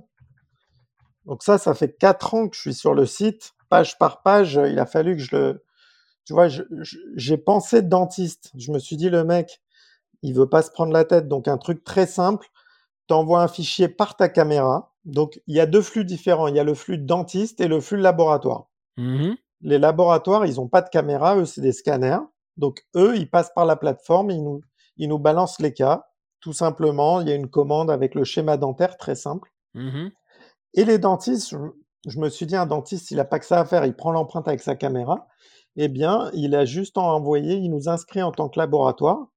Et au lieu de, de recevoir une prothèse dans la boîte aux lettres, il va recevoir un fichier sur la plateforme. Un fichier S T L. Okay. Donc, il va recevoir le, il aura une alerte par mail qui va lui dire, voilà, votre fichier est prêt. Il va se connecter sur le site où tu, tu, tu t'es inscrit là. Et euh, il va juste avoir tous ces cas. Donc, il y a une gestion de, de fichiers de tous ces S T L qui est hyper pratique. Si dans deux ans, il y a une dent qui se décolle, qui se barre, il a mmh. juste à retélécharger. Donc, euh, tu vois, il a fallu passer énormément de temps pour chaque commande. Euh, je te dis pas le boulot. Hein. Ah oui, parce que, mais euh, en gros, euh, donc, parce qu'il y a, je sais pas combien de systèmes de caméras, mais euh, si j'ai, j'ai bien, alors, je, je suis pas un expert de la chose, mais j'ai compris que euh, le système de Dentsply était euh, était fermé. Euh, euh, donc, ça veut dire que pour l'ouvrir, faut arriver sur des, euh, faut avoir des logiciels spécifiques. Donc, ça veut exact. dire que pour chaque mec. T'as une licence, mais la licence, ça, va, ça vaut un bras. Ouais, ouais, ouais. Non, mais ça coûte beaucoup. C'est pour ça qu'il y a beaucoup de gens qui me disent « Ouais, mais moi, ton idée, euh, je, je, je l'avais, euh, j'allais le faire. Ouais. » mais, mais tu vois, quand tu vois combien… Il faut vraiment y croire. Et j'y crois encore aujourd'hui, tu vois, énormément. C'est-à-dire que c'est un pari un peu… Euh... C'est pour ça que quand tu disais entrepreneur, si, si, si t'as pas envie un peu de prendre un gros risque… Euh... De toute façon, je parle souvent de la, la forma, ma dernière formation que j'ai faite parce que c'est celle qui m'a le plus retourné la tête, hein, ma formation à l'U M Lyon. Il y avait un mec qui m'avait dit, tu sais, euh, quand vous avez une idée, en fait, vous êtes cent à avoir l'idée. Et sur les cent, il y en a dix qui vont vraiment y réfléchir, il y en a un qui va la sortir. Et les autres, ils vont venir te voir pour te dire que tu, tu leur as piqué ton idée.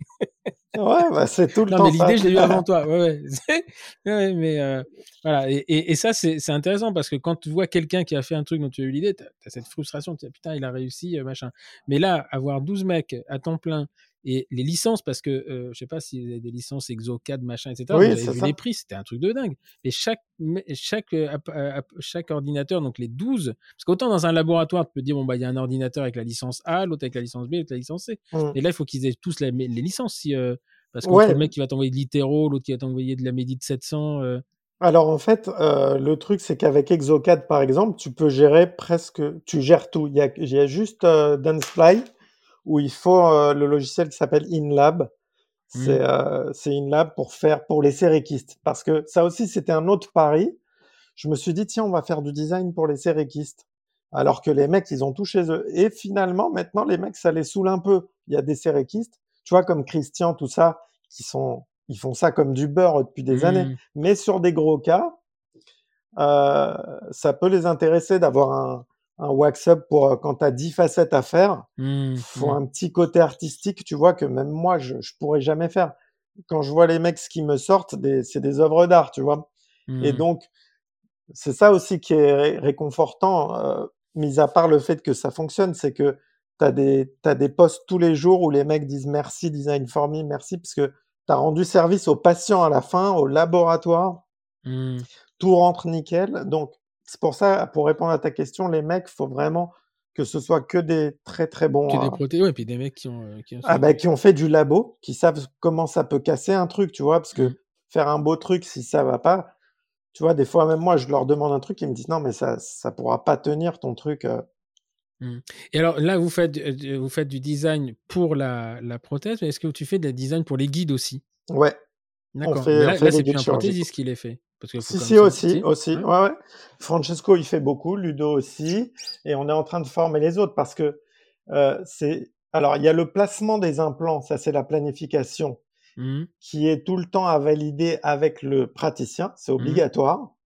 Mais après, c'est vraiment un boulot de design. Donc, c'est comment mettre des clavettes, des trucs. Mais tu vois, la partie chirurgicale, elle est déjà fixée. Mmh. La position mmh. des implants. C'est juste designé en trois D. Aujourd'hui, la mode, c'est les guides à étage. Je te dis pas, tout le monde veut faire... Je sais pas si tu as déjà vu ce truc-là. Non.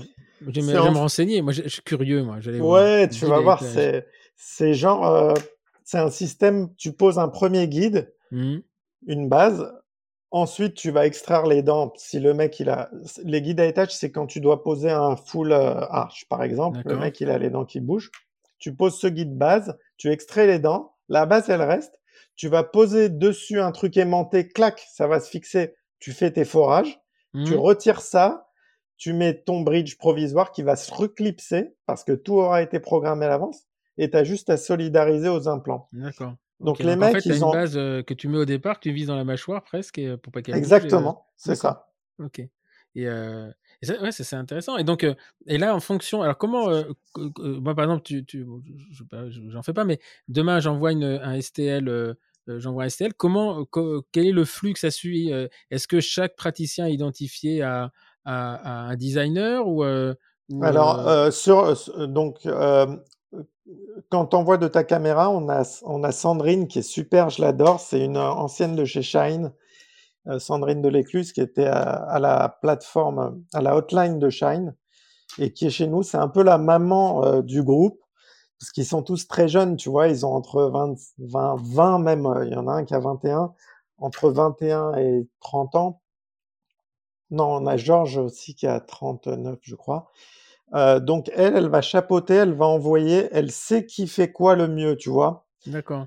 En sachant qu'ils font maintenant, euh, bon, il y en a qui font que les guides aujourd'hui, il y en a qui font euh, les, les grosses reconstitutions. Mais euh, elle va pouvoir envoyer genre les châssis, l'amovible, plus à, à Bastien ou à truc, tu vois. Donc euh, mmh. après, on a même des praticiens qui disent non, je veux que ce soit Georges qui fasse mes trucs, tu vois. Donc, euh, on sait qu'on va, les, on va lui mettre. En plus, euh... c'est, c'est, pour eux, c'est assez confortable parce que finalement, bon, le mec, il, il, il, c'est quoi le délai ? C'est-à-dire que vous assurez quel délai pour envoyer le, la conception ? Alors, j'ai fait un truc sur le site aussi. Euh, bah, je te montrerai après. C'est que euh, j'ai fait un système de tarifs différents selon le délai. C'est-à-dire que le délai normal, c'est quatre jours, ce qui est un délai très, très correct. Mais on a pas mal de praticiens, des fois, qui veulent avant. Donc, ça va doubler le, le prix. D'accord. Et on okay. a même un forfait à moins de trente-cinq minutes. Mais ça, c'est que pour le chairside. C'est... Non, mais pour le chairside, t'es obligé. Derrière son ordinateur, il attend la commande, tu sais. Ah, mais ouais, mais il y en a. Tu sais, quand pour le chairside, ils prennent l'empreinte, ils veulent tout de suite. Et tu peux prendre rendez-vous ? Tu dis, oh, toi, j'aurais besoin de trente-cinq minutes de toi euh, demain. Non, justement, je... mon truc, c'est que c'est sans rendez-vous, c'est direct. On a le service express. Donc... Euh... On a... Ah bah oui, c'est pour ça qu'il faut être douze, hein, tu vois. Et encore, euh, on recherche... Et alors, comment ça se passe des... chez vous ? Vous avez des mecs d'astreinte ? Ouais. Hein ? On a... Bah, en fait, il y en a un qui va... qui va s'arrêter de faire ce qu'il fait pour traiter l'urgence. Mais ce genre de cas, tu vois, on limite à trois éléments. C'est-à-dire que je ne vais pas faire un bridge complet en trente-cinq minutes. C'est ça. Euh, tu peux faire un onlay, tac, et... Et c'est marrant parce que, pour rigoler, l'anecdote, c'est qu'au début, quand j'ai sorti ça, j'ai... il fallait que je le teste. Donc moi, au cabinet, je leur envoyais des tests, tu vois. Je mmh. balançais plein de trente-cinq minutes pour voir si ça suivait derrière. T'es obligé de, d'être vicieux un peu euh, pour voir, parce que si ça marche pas, c'est pour ça que c'est trente-cinq minutes et pas trente, tu vois. Ouais. Et, le, et donc le, le, donc en fait, en gros, le praticien, il est chez lui, il fait son empreinte, il envoie le S T L, euh, il prend l'option euh, trente-cinq minutes, et puis euh, il reprend un autre patient, je sais pas ce qu'il fait, il va prendre un café, il revient, et après il y a l'usinage quand même, il y a, il y a encore trente minutes. Alors, à partir du moment lui où il a envoyé l'empreinte, il peut très bien ne prendre que des patients et son, son prothésiste, parce que s'il a une assistante, il y a plusieurs praticiens où c'est l'assistante qui fait ça, tu vois, de mettre le bloc, parce que finalement, c'est un bloc à mettre dans une machine, mmh. insérer le S T L et faire l'usinage. Donc là, le mmh. dentiste, il peut rester sur son patient. Il mmh. faut qu'il y ait zéro perte de temps du praticien, parce que le coût du design, tu vois, ça va être peanuts par rapport au temps de fauteuil qu'il a gagné, le mec, tu vois. Mmh, mmh, mmh. Donc, et donc, la... les, les, et les prothésistes, eux, donc, ils ont des... des, des... Alors, ça se trouve, il y a des, même des dentistes qui ne savent pas que euh, c'est Design for Me qui design leur... Euh, Mais couronne. énormément, mmh. énormément, parce que comme on fait pour beaucoup de laboratoires, et, et c'est un peu l'image que je veux donner maintenant, parce que, tu vois, il euh, y en a beaucoup qui ont honte d'envoyer en Chine... Euh, mmh. des, des labos qui envoient en Chine, et c'est un peu la honte. Et nous, euh, c'est un peu l'inverse, c'est-à-dire que les labos communiquent que le design a été fait par Design mmh. for Me, tu vois. Bah, et faut les que dentistes... tu prennes un... prends juste un asiatique. Donc en fait, euh... donc maintenant, c'est les praticiens qui peuvent demander à leur labo, ouais, mais j'aimerais bien les designs de Design for Me, euh, parce qu'ils savent que c'est... je dis pas que les labos font pas bien, mais euh... il y a une patte, quoi. Ça... Il y a une patte, ouais, ouais, ouais, ouais. Mmh. Parce que, tu vois, ils ont bossé, tu vois, comme chez... Je ne donne pas de nom, mais les designers qu'on a, ils ont bossé, ils ont bossé chez les meilleurs ouvriers de France, tu vois, donc... Euh... Puis là, vous avez décroché une fac, je crois. J'ai vu ça, alors, on ça a... clairement. Alors, on a... Alors, on fait beaucoup. Hein. On fait pour... Il y a eu l'hôpital de Toulouse qui nous a pris. Euh, on fait des, des guides-chir pour la Salpêtrière. On fait pour des hôpitaux... Euh... Alors, c'est marrant parce qu'une fac, finalement, ils ont quoi ils ont, à Toulouse, par exemple, ils ont acheté des usineuses. Ouais. Et, euh, et donc, ils envoient l'étudiant, ou je ne sais pas qui, fait le, l'empreinte numérique. Ça l'envoie chez vous. Vous, vous le renvoyez. Et il y a un prothésiste qui met des blocs dans l'usineuse. Ouais. Ou l'étudiant, je ne sais pas comment ils, ils font, mais c'est pour apprendre. Et, ou cool, après, le but, c'est pour soigner les... les tu vois, les, c'est le C H U. Donc, s'il si y a des patients qui ont besoin de prothèses ou de wax-up, de trucs, en fait, c'est, c'est, c'est, c'est, c'est euh... bon, en gros, tu as du salaire, un ordinateur euh, qui a un peu de, de puissance, tu n'as pas de problème de marque, tu n'as pas de problème de certificat, tu n'as pas, t'as pas d'emmerde. C'est ça, il n'y a pas la livraison pas mal, à faire, le coursier, la neige, le truc. Nous, on livre euh, qui neige, qui vente. Euh... Tu vois, il y a eu le Covid, il n'y en avait aucun qui avait un problème de... Ils sont à la maison. Ouais, on va que tu me diras, il n'y avait, avait pas beaucoup de boulot non plus. Ouais, il y avait moins de boulot, c'est vrai. Ouais. Et, puis, et, puis, et vous travaillez que en France ou vous avez des, des étrangers aussi? Non, pour, c'est que des Français. Maintenant, j'en ai un, Francesco, il est, il est parti suivre sa femme euh, à l'étranger, mais ils sont tous Français et salariés français, tu vois. Non, non, mais tu pourrais avoir des dentistes, des, des, des clients. Ah, on a de partout, on a de partout. partout. On a même États-Unis, on a, on a des labos aux États-Unis, ah on ouais a un, un gros Putain, labo. Et le labo en trente-cinq minutes. Et le kiff, le kiff, c'est deux facettes à un, un, un, un, un cabinet de San Francisco de trente-deux minutes. Non, mais tu rigoles, mais euh, on a, on a, on a un très gros labo à New York. On a, on a beaucoup dans les dom-toms. On a Angleterre, Belgique, Espagne, Portugal. Euh, tu vois, il n'y a pas de que le mec qui soit en face de chez moi ou ouais, bah, au fin ouais. fond de l'Afrique, euh, il sera livré euh, pareil. Hein. Il a sa machine. Euh, là, donc ça, tu as monté ça il y a combien de temps alors? Alors, il y a quatre ans que j'ai démarré sur le site. On est resté en bêta pendant un an et demi et c'est sorti en sortie de confinement. Voilà, le onze mai. Euh, c'était symbolique, mais euh, ce confinement nous a permis de sortir la, ouais, la plateforme ouais. parce ouais. qu'on s'est mis un mois et demi à fond dessus. Et euh, donc, depuis onze mai, ça va faire deux ans qu'on est vraiment en ligne. Un an et demi, dix-huit mois. dix-huit ouais. mois. Et, euh, et la, la société, elle est. Euh, en, tant, c'est, c'est, en fait, c'était le seul actionnaire, c'est ta société? Ouais. Euh, donc, t'es tout seul là-dedans. Mmh. Truc de dingue. Et, et, bah, euh, parce que personne n'a voulu me suivre au début, hein, tout simplement. Hein. J'aurais bien aimé. Euh... Ouais, en fait, tu m'as euh... piqué mon idée. Vous savez ça? Non. C'était toi alors. et, euh, et, et, euh, et donc, c'est une société qui est, qui est rentable, forcément, ou pas encore? Ouais, ouais. Elle est, elle est, elle commence à être rentable, ouais. Mais euh, tu vois, moi, ce que je fais, c'est que comme ça va, le numérique va exploser, il faut tout le temps anticiper. Donc, j'embauche avant. Tu vois, il y a, mmh, mmh. il faut anticiper parce que si j'ai cent nouveaux clients euh, dans une semaine, euh, l'un, tu vois, le, le succès peut être euh, un problème. Mmh. C'est-à-dire qu'on n'arrive pas à fournir en temps et en heure les designs, ça sera la honte pour moi, tu vois. Donc, euh, j'embauche. Ils sont bah, c'est un bien... problème de, de gestion de flux, oui. C'est-à-dire que c'est, c'est... après, quand tu rentres un client, en fait, il... tu le fidélises. C'est comme un mec qui a un problème paro. Ouais. Nous, en endo, il rentre, il sort. C'est ouais, ouais, c'est ça. Mais euh, toi, à partir du moment où tu rentres et enfin, voilà, que tu fais du travail de qualité, il n'y a pas de raison qu'il en sorte. Exactement. Mmh. C'est mmh. ça. C'est pour ça que tu vois, par exemple, là, il y a Formlabs, c'est une marque d'imprimante, mmh. euh, tu vois, qui nous a choisi comme partenaire. C'est-à-dire que quand ils vendent une Formlabs, euh, ils mettent des designs inclus dedans.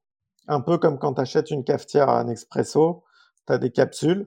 Mmh. Euh, donc, eux, ils n'arrivent pas à vendre leur machine forcément parce que les gens disent « Ouais, mais moi, je n'ai pas de logiciel, je ne veux pas faire de design. Mmh. » euh, Tu vois, ils sortent des résines pour faire des couronnes définitives, mais qui va faire le design pour alors les ça, cabinets ça, justement, alors ça, c'est intéressant parce que tout à l'heure, tu me disais, Jackie, il voulait faire ses, ses couronnes provisoires. Mais, ouais. Euh, moi, pour moi, je, le, la Formlab, j'ai une Formlab deux euh, ou trois, là, je ne sais plus laquelle c'est, enfin, qui... Euh, Euh, quand je la mets en route avec les, les, les, les isopropanol, euh, ma femme hurle. Je lui dis mais non, c'est dans ta tête, mais ça pue la colle. Ah, tu fais ça à la maison. Ah, je fais ça dans mon garage. Elle me dit mais ça pue ton truc. Non, non, enfin, la mauvaise foi jusqu'au, jusqu'au bout dit. C'est vrai que ça ouais. sent fort. Mais moi, je suis resté sur les. D'abord, les résines, c'est euh, pff, c'est, c'est, c'est pas c'est pas donné. Et puis euh, surtout, le problème de la Formlabs, c'est une S L A, c'est, c'est assez long quand même. Donc, tu fais pas ta couronne provisoire en extemporané. Enfin, ouais. en, c'est, enfin, au fauteuil, ou alors il faut la concevoir avant de tailler la dent. Mais euh, euh, moi, je trouve. Enfin, alors y a, c'est, c'est, là, qu'est-ce que tu as toi comme comme euh, comme imprimante? Parce que de temps en temps, je vois sur ton truc Facebook, mais il y en a de partout là. Y a des, ouais, des ouais, ouais. Verts, j'en des ai, j'en ai plusieurs. Alors, il y a les imprimantes et les usineuses. Euh, usineuse, tu sais, le principe, c'est ouais. pour avec la fraise, ça taille. Et l'imprimante. Euh, J'en ai, j'ai une Nexdent qui est une imprimante très rapide, tu vois, qui peut en huit minutes te faire une dent. Ah ouais. Euh, ouais. Euh, c'est quoi, donc, c'est une D L P alors? C'est D L P, ouais. ouais. C'est une D L P, mais une D L P très rapide. Parce que j'ai une autre D L P, par exemple, une Zortrax, tiens, que j'ai achetée chez Jean-Michel. Chez Jean- Jean-Michel, ouais. Ouais. Euh, mais, mais qui est cher. Plus lente. Ouais, qui coûte deux mille balles. Ouais. ouais. Elle coûte dans les deux mille balles, alors que l'autre, elle est à dix-huit mille, tu vois. Ouais, ouais. Mais ça, alors, euh... ce qui est important, c'est la taille du plateau aussi. Hein. Bon, tu me diras, pour une dent, c'est pas un problème, mais euh, ouais. pour des modèles, c'est vite, ça devient vite un problème quand même. Hein. Ouais, alors la Nexdent, tu peux les empiler, c'est-à-dire tu ouais. t'en fais trente d'un coup, tu vois, ouais, et, tu... Ouais. et elle va assez vite. Donc, euh, elle envoie du pâté. Il euh, y a la Formlabs aussi. La, mais... la trois est beaucoup plus rapide que la deux. Hein. Et puis le plateau alors, est je... plus grand. Euh, y a... Non, non, non, la trois, c'est le même plateau. Bah, l'imprimante est plus grosse quand même, hein, parce qu'il m'en avait prêté. Euh, ouais, une, l'imprimante euh... est plus grosse, ouais. mais le plateau est, est pareil. La rapidité à peu près pareil. Euh, ce qu'il y a de bien avec la Formlabs, c'est que tu vois, elle est facile d'utilisation. Mmh. C'est-à-dire, tu mets ton, ton, mmh. ton truc, tac. Donc, pour un cabinet où tu as besoin d'imprimer un modèle pour le, ou un guide chirurgical et t'es pas hyper pressé, euh, c'est ça qu'il faut acheter comme machine, tu vois. Mmh, la Nexdent, mmh. ça va être plus laboratoire où le mec qui veut euh, faire des mises en charge dans la même journée, euh, mmh, tu vois, mmh. rapidement. C'est, c'est deux usages différents, c'est pour ça. Euh, Après, la Nexdent, dire... c'est pas le même prix, c'est quoi? C'est quinze à dix-huit mille? Voilà, ouais, voilà, ouais. c'est dix-huit mille. C'est dix-huit mille et l'autre à peu près dans les huit à neuf mille. Mais, Elle euh... est vachement chère. Parce que la, la, la deux, je l'avais payée cinq mille, un peu plus de cinq mille euros, mais il y a. Oui, mais a est-ce que tu avais les, les bacs et tout euh... Je ne sais pas si tu avais les deux autres, euh, la forme wash et la forme cure avec. Si, si, j'avais tout. Après, euh, un jour, il m'avait prêté une Formlab trois, parce que il tombait en panne. Ça tombe quand même souvent en panne, hein, les capteurs, les machins. Et, euh... et ce qu'il ne m'avait pas dit, c'est que les bacs n'étaient pas les mêmes, donc je m'étais racheté. Mmh. Enfin, il m'avait gentiment dépanné, mais je m'avais racheté les bacs, puis après, j'avais mis la moitié d'un flacon dans le bac pour le remplir. Mais je savais pas que tu avais une imprimante. Ah si, ça fait euh, bah, tous nos modèles de T P, nous on les imprime nous-mêmes. C'est génial ouais. ça. Et euh, ce qui fait que, alors je fais beaucoup de prototypes et quand j'ai des grandes séries après, j'envoie euh, euh, chez, je crois que c'est, c'est Sculteo qui me les fait du fritage pour avoir des modèles qui sont beaucoup plus résistants. Mais tous les modèles de, tous nos modèles, je crois que ouais, on a quatorze ou quinze modèles différents en fonction de, parce qu'en fait toutes nos formations sont faites sur des, sur Fantôme. Donc, d'accord. en fait, dès qu'on a des simulateurs de, des dents, donc ça, c'est, euh, c'est Right Now qui nous les vend parce que c'est, ils impriment, euh, eux, ils sont en, en polyjet avec euh, des multicouches, et cetera. Mais moi, ce que je veux, c'est les mettre sur les fantômes. Donc, j'ai créé mes propres... Euh, moi, je suis un fêlé de, de Blender. Euh, d'accord euh, ouais, ouais. Ah, bah alors, tu touches grave. Ah bah ouais. Parce que, un jour, j'avais décidé de, d'imprimer euh, tous les, les raccourcis clavier de Blender. Oh là là, ouais, l'imprimante. Si les gens ne connaissent pas Blender, c'est un, truc, c'est un truc de dingue. Et ils sont en train de développer des modules euh, pour, euh, de, de Blender for Dental, euh, ouais. ouais. Blender for Dental. Et c'est un, un jeune qui, qui enfin, il s'appelle Baptiste Tison, euh, qui est... Euh, alors, il est marrant parce que je l'ai vu au téléphone, il travaille, je travaille pas mal avec lui. Et euh, Baptiste, il avait fait partie de l'équipe quand il était étudiant euh, d'un, du développement. C'était un monsieur qui s'appelait Julien Blanchard qui, tra- qui développait à, à Montrouge Un, un simulateur pour apprendre la dentisterie. Ça s'appelait Simulife. Et à l'époque, ils avaient scanné des arcades dentaires avec des micro-C T. Mais je te dis, attends, je te dis ça, c'était en deux mille un. Hein, donc, il fallait trouver un micro-C T. Ça valait un million d'euros, le machin. Et euh, ils avaient refait complètement une, bague de, une banque de, de données de, de dents, d'anatomie, et cetera, et cetera. Et puis, bon, la boîte a fait, euh, la boîte a fait faillite, euh, enfin, coulé. Et lui, il a toujours gardé ce truc-là. Et il est devenu euh, maintenant référent pour euh, Blender for Dental. Euh, en France. Et ah, euh, c'est un mec qui est assez génial. Il est ah, bah, super, j'aimerais euh, vachement ouais. le rencontrer. Un de ces ah, bah, écoute, je vais vous mettre en contact parce ah, que ouais. euh, il est. Euh, c'est, euh, c'est, euh, là, ils, ils ont développé des modules euh, tu vois, pour fabriquer des, des, des. Moi, j'appelais des M P U, mais ça ne ça, ça, ça s'appelle plus comme ça. Enfin, des espèces de. Ils ont des, des plugins où tu rentres ton modèle, ils te sortent tes modèles en. Non, mais ça m'intéresse vachement, sérieux, parce que j'ai, j'ai plein d'idées. Tu vois, on développe. Des, des trucs et ça m'intéresserait de... Et donc, et Blender est un, un open access, donc euh, ouais. bon, après, tu t'achètes les modules, euh, ça vaut quatre-vingts ouais, mais balles, ça coûte rien. Que, que dalle. Et vraiment, euh, là, ils sont en train de développer des trucs pour faire des articulateurs virtuels euh, pour prothésistes et tout, et je, je vous mettrai, bah, je t'enverrai son contact, et c'est un, un type qui est vraiment en plus super gentil, super sympa, et il est marrant. Euh, marrant ouais, avec plaisir. Baptiste Tison. Et donc, euh, euh, donc, cette boîte, en fait, elle t'occupe la moitié de ton temps. Remarque, maintenant que tu as un patient sur deux, tu as du temps. Ouais, tu vois. Mais alors, tes prothésistes, ils n'ont plus rien à faire si tu, tu passes par Design for Me, toi. Non, eux, ils font la fabrication. Ah oui, c'est alors, ça. Oui. Ouais, ouais, ils font la fabrication. Après, tu as toujours des potes. Euh, ouais, tu peux me fabriquer un truc. Je veux ton design, mon labo. Tu, tu peux me... fabriquer. On a même des labos qui nous demandent, comme ils savent que j'ai les, la Nexdent, tu peux me faire rapidement un truc. Donc, ça crée euh, aussi une communauté hyper sympa de, tu vois, on est potes avec plein de labos maintenant. Il euh, y a beaucoup qui pensaient que ça allait être une concurrence des trucs, alors que pas du tout. Mmh. Ça, comme on n'est pas labo, tu vois, Design for Me, on fabrique pas. Donc, on est là pour aider les labos. Et à la limite, on leur envoie des praticiens, tu vois. Mmh. Le problème, c'est qu'ils sont tous débordés. Tu vois, il euh, y a Sophie Dallem, par exemple, de Labo H D, tout ça. C'est des, des gens très brillants, euh, comme Laboratoire Barret, avec qui on bosse. Les mecs, ils sont débordés de boulot. Et euh, donc, au contraire, ce, c'est un vrai partenariat entre la conception et le laboratoire. Et donc, aujourd'hui, toi, ton rôle là-dedans, c'est quoi ? C'est de recruter, de, de faire le chef d'orchestre ? Parce que, globalement, tu ne peux pas apprendre le, leur métier à ces mecs-là, quoi. Enfin, c'est... Euh...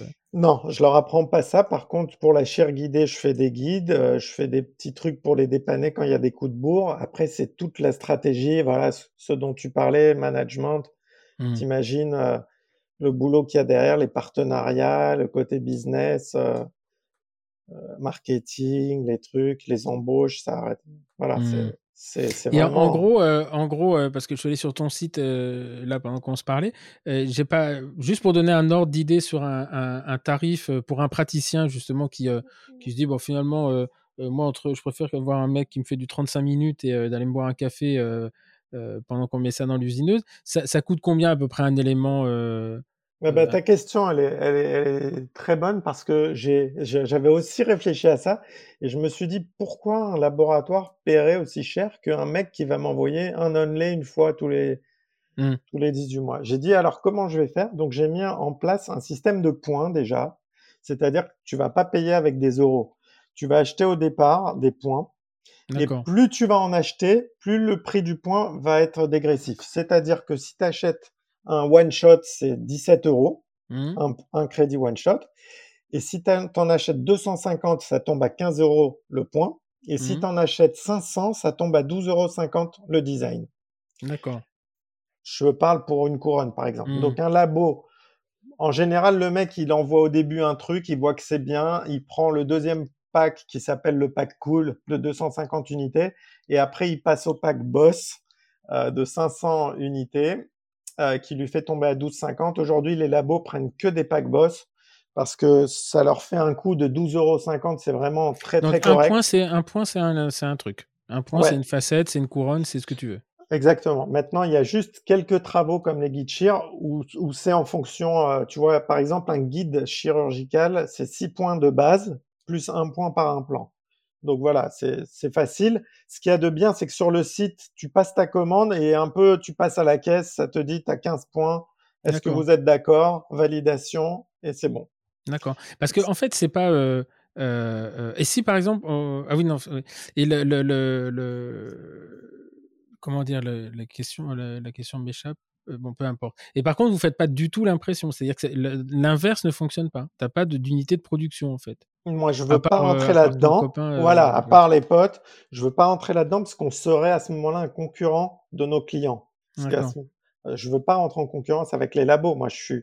c'est mes clients, tu vois. Si je commence ouais. à fabriquer, on devient laboratoire. Avec les inconvénients aussi. Avec les inconvénients, oui. Parce que justement, c'est, voilà, la question que je voulais te poser me revient, c'est euh, ces fameuses résines, euh, résines qui vont en bouche. Elles, donc maintenant, elles sont euh, certifiées, elles sont homologuées. Euh, parce que là, il y a, moi je me souviens quand j'ai acheté ma Formlab il y a cinq ans, en, en gros, tu avais euh, la résine marron, la résine noire, la résine blanche, euh, dure. Euh, Là, l'autre jour, putain, je suis allé sur le catalogue, euh, j'ai fait la mise à jour, de, la mise à jour de la, de, du logiciel euh, de Formlab. Là, putain, j'ai dit, qu'est-ce que c'est tous ces trucs-là ? Ah ouais. et, euh, et donc, ça y est, il y a des résines qui sont, ah ouais. euh, qu'on a le droit de mettre en bouche. Ah ouais, ouais t'as les, t'as les résines provisoires. Bon, alors sur Formlabs, c'est, c'est, c'est assez nouveau, je crois, l'année dernière. Et sur Nexdent, ça fait déjà pas mal d'années. Mais là, Formlabs, ils ont même sorti un partenariat avec Bego. C'est des résines euh, chargées en céramique. Donc, tu peux même faire des couronnes définitives. T'imagines ? Putain. Ouais, tu fais des définitives, c'est-à-dire ouais, pour un coup de revient. En fait. Pour... Bah ouais, pour un coup, tu vois, de, de genre quatre euros, t'as, t'as ton onlay. Donc, t'imagines, pour un labo, il se mmh. fait un plateau avec cinquante onlay. Euh, c'est, c'est pas la même. C'est pas la même chose, ouais. C'était. Euh... Euh, ok. Et ouais. alors, euh, euh, bah écoute, c'est, c'est, c'est... non mais c'est génial en fait. Moi, j'adore les gens qui ont des, euh, qui ont des idées comme ça. Et, euh... Et donc, t'as dû le temps pour aller euh, chercher des, conduire des voitures un peu quand même ou euh... bah, beaucoup, beaucoup moins. Mais là, euh, on... il faut que je réorganise parce que j'ai fait quatre circuits. Mais c'est vrai, tu vois, il y a des gens qui pensent que t'as, t'as vachement de temps de libre, mais c'est que tout ça, ça prend du temps. Euh, mmh. Tu mmh. vois, ce que je veux, c'est un super service. Donc, c'est moi qui réponds. Euh... Au, au, au labo, des fois, tu vois, quand Sandrine, elle me dit, tu peux expliquer, tu vois, t'as le côté euh, chirurgien aussi, pour mmh. conseiller, euh, non, là, tu peux pas placer un implant là, euh, place-le plutôt là. Donc, c'est ça qu'aiment les gens, c'est qu'il y a, il y a ce côté euh, euh, professionnel, tu vois. Mmh. Donc, en fait, en, en, pour revenir sur la chirurgie, enfin, euh, sur la, la, la, la conception de, de guides chirurgie, chirurgicaux, donc là, ils t'envoient quoi ? Le DICOM ? Alors ouais, sur la plateforme, comme tu as vu, ils passent leur commande.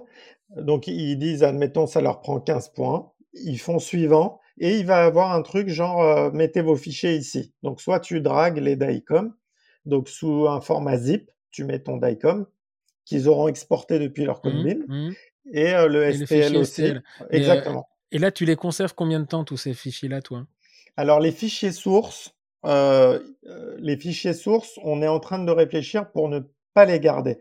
Par contre, les fichiers euh, de modélisation, Fini, ça, je veux leur, je veux leur laisser à, à vitam aeternam. Oui, mais parce que ça, à la limite, t'en fous. Un, un S T L, c'est quoi ? C'est trente mégas. Mais putain, quand on t'envoie un DICOM, c'est à cinq cents mégas. Ouais. C'est pour ça que les fichiers sources, euh, déjà, ils les ont chez eux, donc j'ai aucun intérêt à les garder. Mmh, mmh. Mais euh, ce que je veux surtout, c'est que dans dix ans, ils peuvent retou- retrouver leur, euh, leur guide qu'ils ont mmh. fait euh, à l'époque, tu vois, ou leur couronne, leur truc. Mais euh, les, les fichiers qu'ils m'envoient, on va les supprimer, tu vois, par exemple, au bout d'un an, euh, ils n'ont plus aucun intérêt à être sur le site. Mmh. Alors, c'est surtout que toi, en termes de... Enfin, même si les serveurs, ça ne coûte pas grand-chose, au bout d'un moment, ça... Ah, ça mais ça coûte, ça coûte, ça coûte.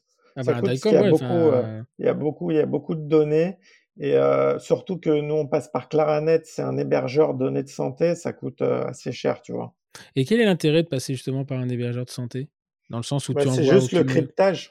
C'est juste ah ouais. que... Non, il y a des données quand même. Il peut y avoir des photos, tu vois. On, a, on ouais. reçoit des, smile, des, des photos pour qu'on leur fasse le smile design. Donc, euh, mmh. j'ai voulu sécuriser au max le truc pour qu'on me reproche rien, tu vois. Mmh. Alors, le problème des, des, des, des hébergeurs comme ça euh, sécurisés, c'est que c'est hyper long, quoi. Enfin, au niveau, en, en upload, c'est... Euh, pff, enfin, moi, j'ai essayé, c'était l'enfer, quoi. Bah là, tu verras. Hein, tu feras un essai, c'est hyper rapide. Après, il faut quand même que je taille une couronne. Je... Mais la difficulté va pas être... Ouais, c'est pas l'hébergeur le problème. La difficulté, euh, j'aurais presque honte parce que je peux dire en général, quand j'envoie un truc, euh, je vais faire vérifier quand même pour pas avoir l'air d'un con. Mais euh, non, le, le, concept, euh, le concept est génial parce que finalement, c'est tellement logique. Euh, euh, en fait, c'est de s'affranchir aussi de ces blocages psychologiques en disant, mais... Euh, on va se mettre en guerre contre les prothésistes, et cetera, ce qui n'est pas le cas. Euh, c'est de s'affranchir du problème technique et technologique, s'affranchir de la peur d'investir, euh, parce qu'effectivement, il faut aussi... Euh... Là, c'est, c'est souvent comme ça, quand le, quand le mec a réussi, il te dit « Ah, putain, c'était facile, en fait, c'était logique. » Ouais, mais en... quand tu montes le truc, tu sais que c'est pas, c'est pas, c'est pas si facile que ça. Je peux te dire que c'est des doutes, tu as des doutes, surtout au début, tu sais pas... Et encore après, hein, tu as toujours des doutes sur. Il y a des frictions, euh, tu vois, c'est, c'est tous les jours, tu. C'est des barrières, tu vois, là, par exemple, la relation avec les labos, c'était mmh. un pari euh, au début, on me voyait vraiment comme un. Ouais, mmh. c'était mmh. un truc, on me voyait vraiment comme un ennemi. Mmh. Et alors que quand j'ai. Maintenant, il m'appelle, il me dit vraiment, tu nous, tu nous soulages, je te jure, j'ai des messages des labos qu'on a sauvés, hein. Mmh. Euh, des, des mecs qui étaient malades. J'en ai un, je te dirai pas le nom, mais genre le papa qui était malade, qui faisait la conception et ils allaient fermer le labo. Et euh, le temps de la chimio, on les a dépannés, mais il nous a dit, vous nous avez sauvé notre labo. Non, non seulement ça, mais c'est surtout que, euh, en fait, le, le, le, le problème, c'est de trouver les gens. C'est-à-dire, c'est, c'est, c'est, euh, on est dans des métiers de, de, de, de crise. Enfin, j'ai marré parce que ce midi, on était mangé au restaurant avec ma, ma conjointe et, euh, et tu sais, les mecs, ils trouvent plus personne et, et, et franchement... Le mec, il était super. Le restaurant, on a bien mangé. Mais alors, le service... C'était... Je pense qu'il avait douze ans. Il y en a une hier. J'étais avec un, un, un dentiste qui est venu me voir. Et on, j'ai dit, on va bouffer. Alors, j'ai une cantine. C'est un mec... Puis, resto, une petite brasserie très sympa, et cetera. La nana, au bout de quatre minutes, pour essayer de décapsuler ma bouteille d'eau, je dis, écoutez, donnez-moi... J'ai fait ça à la cuillère, tu sais, à la one again. Et, ouais et là, tu te dis... Euh, et en fait, on a tous les mêmes problèmes. C'est-à-dire qu'aujourd'hui, euh, la vraie, vraie difficulté, c'est de, de, de, de recruter. Et à partir du moment où tu t'affranchis de cette limite géographique, parce que moi, je ne peux pas aller recruter une assistante à Nice. Mmh. Mais, euh, ouais. et, et c'est ça où, où ces nouveaux modèles, euh, ces, cette digitalisation et, et, ces, euh, et, et ces concepts de, de dématérialisation euh, qui gardent de l'humain, c'est, c'est là où c'est génial. C'est que tu donnes du boulot à des gens euh, qui, sont, qui peuvent aller finalement s'installer dans des endroits les plus, Mais tu sais que, les plus reculés. Hein. Tu sais qu'il euh, y a peut-être cinquante pour cent des designers qui ont déménagé dans les endroits, tu vois, là, le prochain qu'on a pris, il a quitté son labo parce que son rêve, c'était d'habiter en Corrèze. Donc, il va aller déménager ou truc. L'autre, il voulait voir ses enfants grandir, il les voit. J'en ai un qui est à l'île Maurice. Il était en France. Mmh. Bastien, il était à Bordeaux. Il a suivi euh, sa conjointe qui doit faire un stage un an à l'île Maurice. Le mec, il garde son boulot. Mmh. Il est au bord de la mer avec son ordi. Il design, heureux. Moi, j'ai des employés qui sont tous heureux, t'imagines, mmh, mmh, qui te disent vraiment merci, euh, j'ai un métier que j'aime. Et donc, tu vois, il n'y a personne à la boule au ventre. Mais c'est incroyable parce que c'est, euh, faut, honnêtement, il faut euh, des idées, on en a tous et, euh, et je pense que je suis un gros, gros générateur d'idées, mais euh, ce, ce, quand une idée voit le jour comme ça et qu'elle réussit aussi vite, parce que globalement, nous, on a monté une société de formation il y a cinq ans, elle fonctionne bien, on a des, des bons chiffres, euh, on est à peine, on est juste euh, rentable euh, cette année, on est passé de deux à dix employés, mais là où la magie de ton truc, quand tu vois un peu le côté businessman derrière, tu te dis, putain, le mec, il est rentable en dix-huit mois. Et ça, c'est assez, euh, c'est assez, euh, c'est assez génial. Mais moi, ce que je vois surtout, c'est le côté ingénieux, c'est-à-dire d'aller chercher la force là où elle est et de la concentrer en un endroit. Et, euh, et, et aller chercher les, des, des prothésistes hors pair qui finalement, euh, bon, ils passent leur vie derrière un ordinateur, mais avec une qualité de vie euh, euh, qu'ils ont pu retrouver, euh, des horaires euh, qu'ils arrangent comme ils veulent, parce que le mec, s'il veut travailler la nuit, il fait ce qu'il veut. Et euh, bah, moi, je trouve ça, je trouve ça vraiment génial, quoi. Ouais, ouais, C'est vraiment il, l'idée. il- il- ils travaillent, tu vois, on n'est pas derrière, on fait confiance. Euh, ils font, euh, ils doivent livrer euh, ce qu'on leur demande de faire. Ils sont et, et le truc, tu vois, il y a aussi un truc, c'est que je, jamais j'ai débauché un mec. C'est-à-dire que ils viennent maintenant d'eux-mêmes chez nous. C'est-à-dire on reçoit des C V, ouais, j'en ai marre de- du labo, je veux bosser de chez moi, faire ça. Donc euh, d'eux-mêmes, euh, ils viennent. Donc euh, on fournit un peu du bonheur aux, aux gens, tu Hum, vois. hum, hum, hum, Euh, hum. Ils disent ouais, j'ai- c'est maintenant mon rêve de bosser chez vous. Est-ce que vous me prenez? Alors effectivement, euh, sur vingt, je vais en prendre que un, mais c'est pour le bien de la boîte, tu vois. C'est pour Hum. garder cette réputation. Je veux vraiment être la haute couture euh, du- de la Ouais. conception C'est le choix du prototype. premium, hein. C'est euh, c'est Voilà. c'est ouais, c'est un, c'est Donc, et, un, c'est et un j'en choix. ai, hein, t'imagines bien, dans les labos, il y en a qui me disent non, non, mais euh, le- ce prix-là, ça va pas, j'ai à quatre euros à Shenzhen, euh, on me fait les mêmes. Je dis, bah, Hum, allez-y. Et ils reviennent après en me disant, ouais, mais t'avais raison, euh, hum. tu peux pas dialoguer avec un Chinois sur un point de contact ou, tu vois, un truc comme ça. euh, c'est- Alors que nous, il, t'a- il appelle, tu peux me descendre le truc, tu Ouais, ouais. vois. euh, Non, et puis honnêtement, sur, sur un élément entre. T'es plus à douze euros près, enfin, là où, au point où on en est. euh, Bien sûr, c'est euh, c'est, ça. c'est, euh, Et euh, là, en, en gros, euh, alors tu n'es pas obligé de répondre hein, si, ça, si ça dévoile des chiffres que tu n'as pas envie de donner, mais euh, la société, elle design combien d'éléments par mois en moyenne? Ben, alors, c'est facile parce que tu. Un designer, tu vois, il peut pas te faire euh, plus que, tu vois, à peu près euh, une cinquante, cinquante designs par jour, tu vois. Donc, Ouais, c'est déjà euh, énorme. Hein. ouais, c'est déjà énorme. C'est pour ça qu'il faut des très bons. Parce que, alors après, c'est marrant parce qu'il y en a, c'est des machines, tu vois, qui te font des trucs magnifiques. On sait dans le groupe, euh, Hmm. t'as les machines et il y en a qui prennent leur temps, qui te font un truc. euh, En euh, moyenne, ça va à- être à la- quarante par mec. Ouais, voilà, une quarante cinquante par mec. Après, ça dépend, mais bon. Euh, Donc, on arrive à. s- C'est aujourd'hui, on- c'est vrai Ça qu'on a fait une quatre cents force de jours, quoi. frappe. Euh, ouais, c'est ça, C'est énorme. à peu près. Mais euh, tu vois, aujourd'hui, on est capable de répondre à une demande. euh, C'est énorme. quatre cents éléments au jour, euh, Ouais, mais c'est chapeau. pas et c'est pas grand-chose, hein, parce que tu vois un centre dentaire. Quand tu vois, au début, j'ai eu des mecs qui m'ont, des mecs qui ont des gros centres, et euh, eux, je sais pas combien ils envoient, peut-être quatre mille prothèses par mois. Et Ah ouais. tu vois que si t'en as un euh, comme ça, déjà, ça prendrait tout le monde, tu vois. Mais euh, Hmm. notre but, c'est de les avoir. Moi, je sais très bien qu'à terme, il me faudra cinquante mecs, cinquante designers, cent designers. Tu vois, j'avais fait un calcul, si on n'a que un pour cent des dentistes d'Europe, ça fait Hmm. six mille dentistes déjà. Si chacun nous envoie trente only par Hmm. mois, il me faut cent quatre-vingts designers. Hmm. Et ça, c'est que un pour cent de l'Europe en dentiste. Je te parle même pas de là-bas. Hmm. Donc, Hmm. euh, donc c'est vrai que le futur, ça serait d'avoir une grosse plateforme avec deux cents mecs hyper compétents et euh, voilà, qui est les centres de conception et des centres et les Il y, a y labos a de la qui. concurrence là-dedans ou pas? Ou t'es le tout seul actuellement? Non, aujourd'hui, on est seul, sauf euh, au Canada, il y a euh, un groupe qui s'appelle Évident, Hmm. mais ils ont déjà bien, bien grossi. Je sais pas combien ils sont, ils sont six cents mecs, je crois, un truc comme ça. Euh, ils ont soixante mille clients, euh, c'est un truc énorme. Et il y avait Full Contour, c'est une boîte qui, qui a été rachetée par three shape aux États-Unis. D'accord. Euh, Mais en, en Voilà. Europe, enfin en France, en Europe, Non, t'es t'es tout seul. non, il n'y a personne.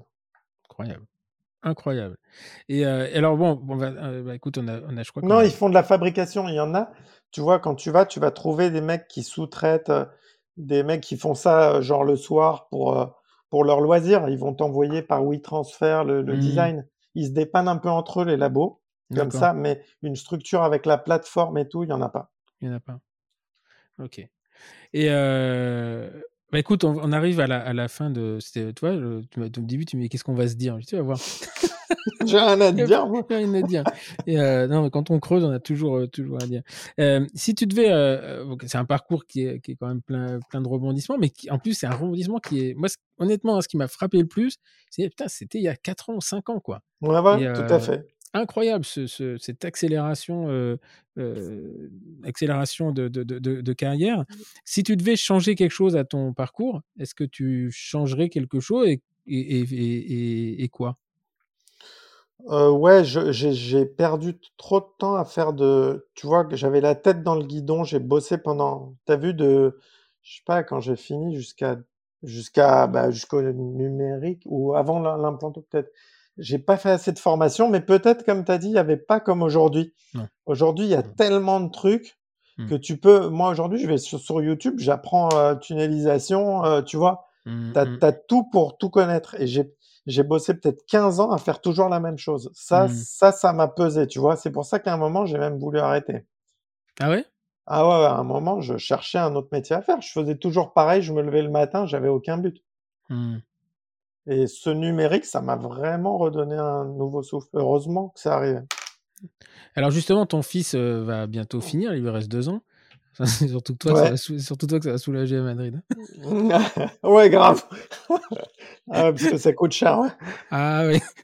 Euh, qu'est-ce que tu lui donnerais qu'est-ce que tu vas lui donner Alors, je... c'est très difficile hein, de donner un conseil à son fils.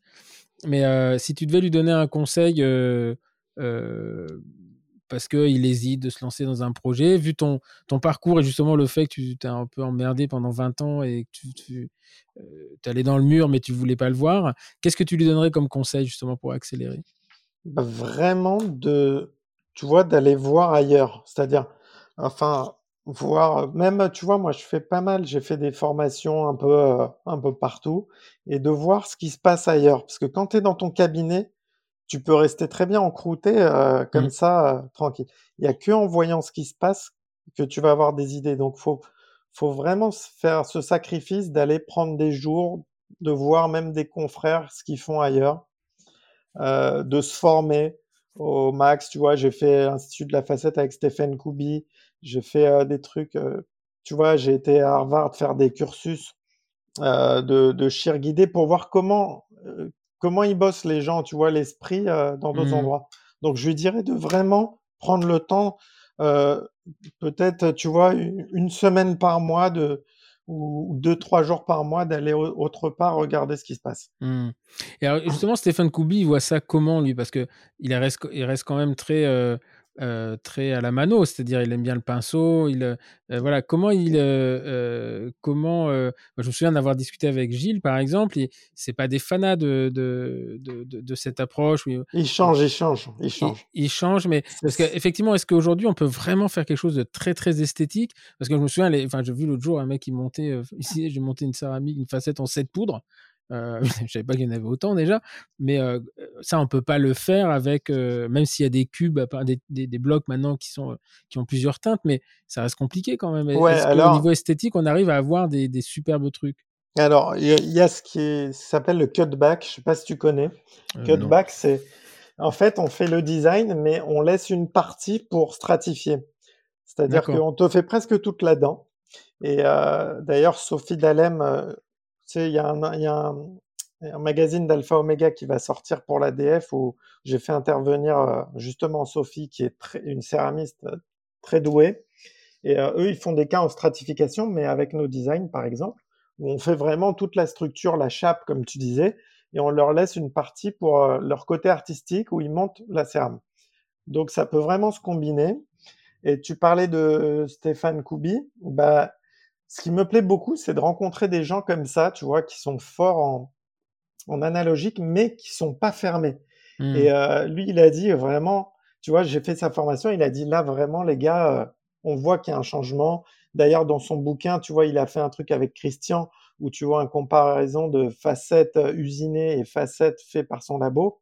Mmh. Ils sont magnifiques les deux. Donc, tu vois, ces mecs brillants, ils sont en train de, de changer, tu vois. Mmh. Parce qu'ils vont évoluer comme en chir guidé, par exemple, des mecs comme Adi Antoun qui savent très bien poser. Aujourd'hui, je lisais qu'il fait tout avec le, les guides mmh. parce qu'il se dit putain, il y, y a ça qui existe, pourquoi ne pas poser à chaque fois parfaitement euh, mes implants dans l'axe, tu vois. Donc, ces gens brillants vont faire avancer euh, tous les autres qui, euh, parce qu'il y en a plein qui disent non, mais ça me sert à rien, moi je pose sans guide, j'ai un compas dans l'œil. Mais ok, on Le, le truc, c'est que tu as un gabarit qui va te permettre de poser parfaitement sans même euh, réfléchir, non, tu vois. En fait, il euh, y a aussi un truc, c'est que euh, l'être humain n'est pas infaillible et que euh, je pense qu'on en discutait, je crois que c'est avec Nicolas Boutin, euh, justement, on, on arrivait à la conclusion que le guide, en fait, il te, te permet d'éviter de faire une erreur, de, il te permet de, de, de, de, d'anticiper tes faiblesses. Ouais. Et... Euh, Bah, c'est inverse... comme les Tesla, hein, les, les, des Tesla qui, qui vont te permettre de, ça, d'éviter les accidents, tu vois. Ça, j'adore. Tu vois, par exemple, alors, je roule en espace, hein, j'ai honte. Mais alors, le jour où je peux me payer une Tesla, je crois que c'est vraiment mon kiff. Ah, bah, ouais. Ah non, mais ouais. Moi ah, aussi, hein, j'ai vraiment envie d'acheter une, une Tesla aussi. Ah, c'est, euh, ouais, ça, ça, ça reste dans mes moyens. Les Ferrari ne le sont pas, mais euh, je, ne suis que, je suis un endodontiste et je ne m'appelle pas Jackie Amor. Donc, euh, je, mais euh, ouais, Tesla, c'est... Et d'ailleurs, euh, quand tu vas en, en école de commerce, on t'explique que si tu crois que euh, Elon Musk vend des voitures, c'est que tu n'as rien compris. C'est, il ne vend pas des voitures, il vend des, vo- des ordinateurs qui roulent. Alors déjà, tu, comment, tu rentres chez toi, tu dis, mais qu'est-ce qu'il va vous me dire l'autre jour? Et là, tu as compris ce que c'était que la, la, la vraie stratégie euh, en, en, en business. Euh, en tout c'est cas, c'est intéressant. Tu me parles de, d'Elon Musk parce que quand tu me parlais de comment en quatre ans, euh, on arrive à faire des trucs comme ça, lui, il avait une phrase, il disait que la différence, euh, c'est que quand tu bosses genre vingt-quatre heures, tu vas deux fois ou trois fois plus vite euh, mm. que les autres, quoi. Donc, euh, ou quand tu bosses dix-huit heures par jour, forcément, tu vas aller plus vite que les autres. Donc, c'est ce ouais, qui, après, je c'est pense ce qu'il y a quand même... Euh, c'est, il y a autre chose. Il y a, parce qu'on va dire c'est de la chance, machin. C'est pas de la chance. C'est-à-dire, c'est, d'avoir, euh, c'est d'être, euh, d'être bien préparé au bon moment. Et ouais, euh, il y a aussi le bon moment, parce que ouais. S'il n'y avait pas ce truc du numérique... Euh, Mais il y a un truc ça... qui est incroyable, c'est que tu, si tu écoutes des podcasts, justement, sur des mecs qui ont réussi, et cetera, allez, il y en a neuf sur dix qui te disent... Euh, le confinement a été une, une délivrance. C'est-à-dire que les mecs, euh, pour tous ceux qui ont fait des, des trucs incroyables, c'est que ça arrivait à un moment, ils te disent, on a eu la chance que ça nous arrive juste avant le confinement. Donc, en fait, comme tout était arrêté, en fait, on a l'impression que... Tu sais, c'est comme quand tu as une course, que tu as des mecs qui sont vachement devant, puis tout, on remet tout le monde au départ, sauf que nous, on... moi, j'ai la niaque, hein, mon coco, et toi, bah, t'es déjà un peu épuisé. Et, ouais. euh, et voilà, donc bon, ça fait pas mal de, de malheureux. Non, c'est mais exactement ça. Fait... ça. C'est exactement on a eu ça. Du temps, on a eu du temps. Euh, nous, par exemple, la, la société Jolci s'est métamorphosée euh, en mars-avril deux mille vingt. C'est-à-dire qu'à ce moment-là, on s'est posé, on dit qu'est-ce qu'on fait ? Soit on reste une petite structure, soit on accélère. Et là, je décide de faire mon M B A et on est passé de deux à dix. Voilà. Et... Ah oui, c'est là, avec le confinement aussi. Ah, alors. Ah oui, c'était vraiment, le... je me souviens, en avril deux mille vingt, je commençais à me dire, bon... Euh, En fait, on a, on a décidé de... On s'est dit, bah, qu'est-ce qu'on fait ? C'est, on voyait la certification Calliope qui arrivait, on voyait le, le D P C que ça, que ça se compliquait, euh, qu'il fallait qu'on s'organise. Et on s'est dit, voilà, on était deux, Camille et moi, et, et, et une employée qui s'appelait Océane à, à l'époque. Et on s'est dit, euh, pff, qu'est-ce qu'on va faire ? On voyait qu'il y avait des choses qui se construisaient à droite, à gauche, qu'il y avait des mecs qui étaient solides, qui arrivaient. Euh, et donc, c'est à ce moment-là, je me dis, bah, on va accélérer, sauf qu'il faut qu'il y en ait au moins un des deux qui, qui aille apprendre le vocabulaire. Qu'est-ce que c'est qu'un E B E, un EBITDA ? Ah, et, ouais. euh, et voilà. Et donc, c'est là où moi, j'ai décidé d'aller à l'E M Lyon. J'ai commencé en septembre et là, ça a été une accélération, mais euh, une accélération majeure. Mais quand tu regardes euh, bon, nos concurrents, parce qu'en fait, je ne considère pas ça des concurrents, c'est des, d'autres sociétés de formation. LearnyLib, ils étaient trois il euh, y, a, y a un an et demi, euh, ils sont vingt-sept.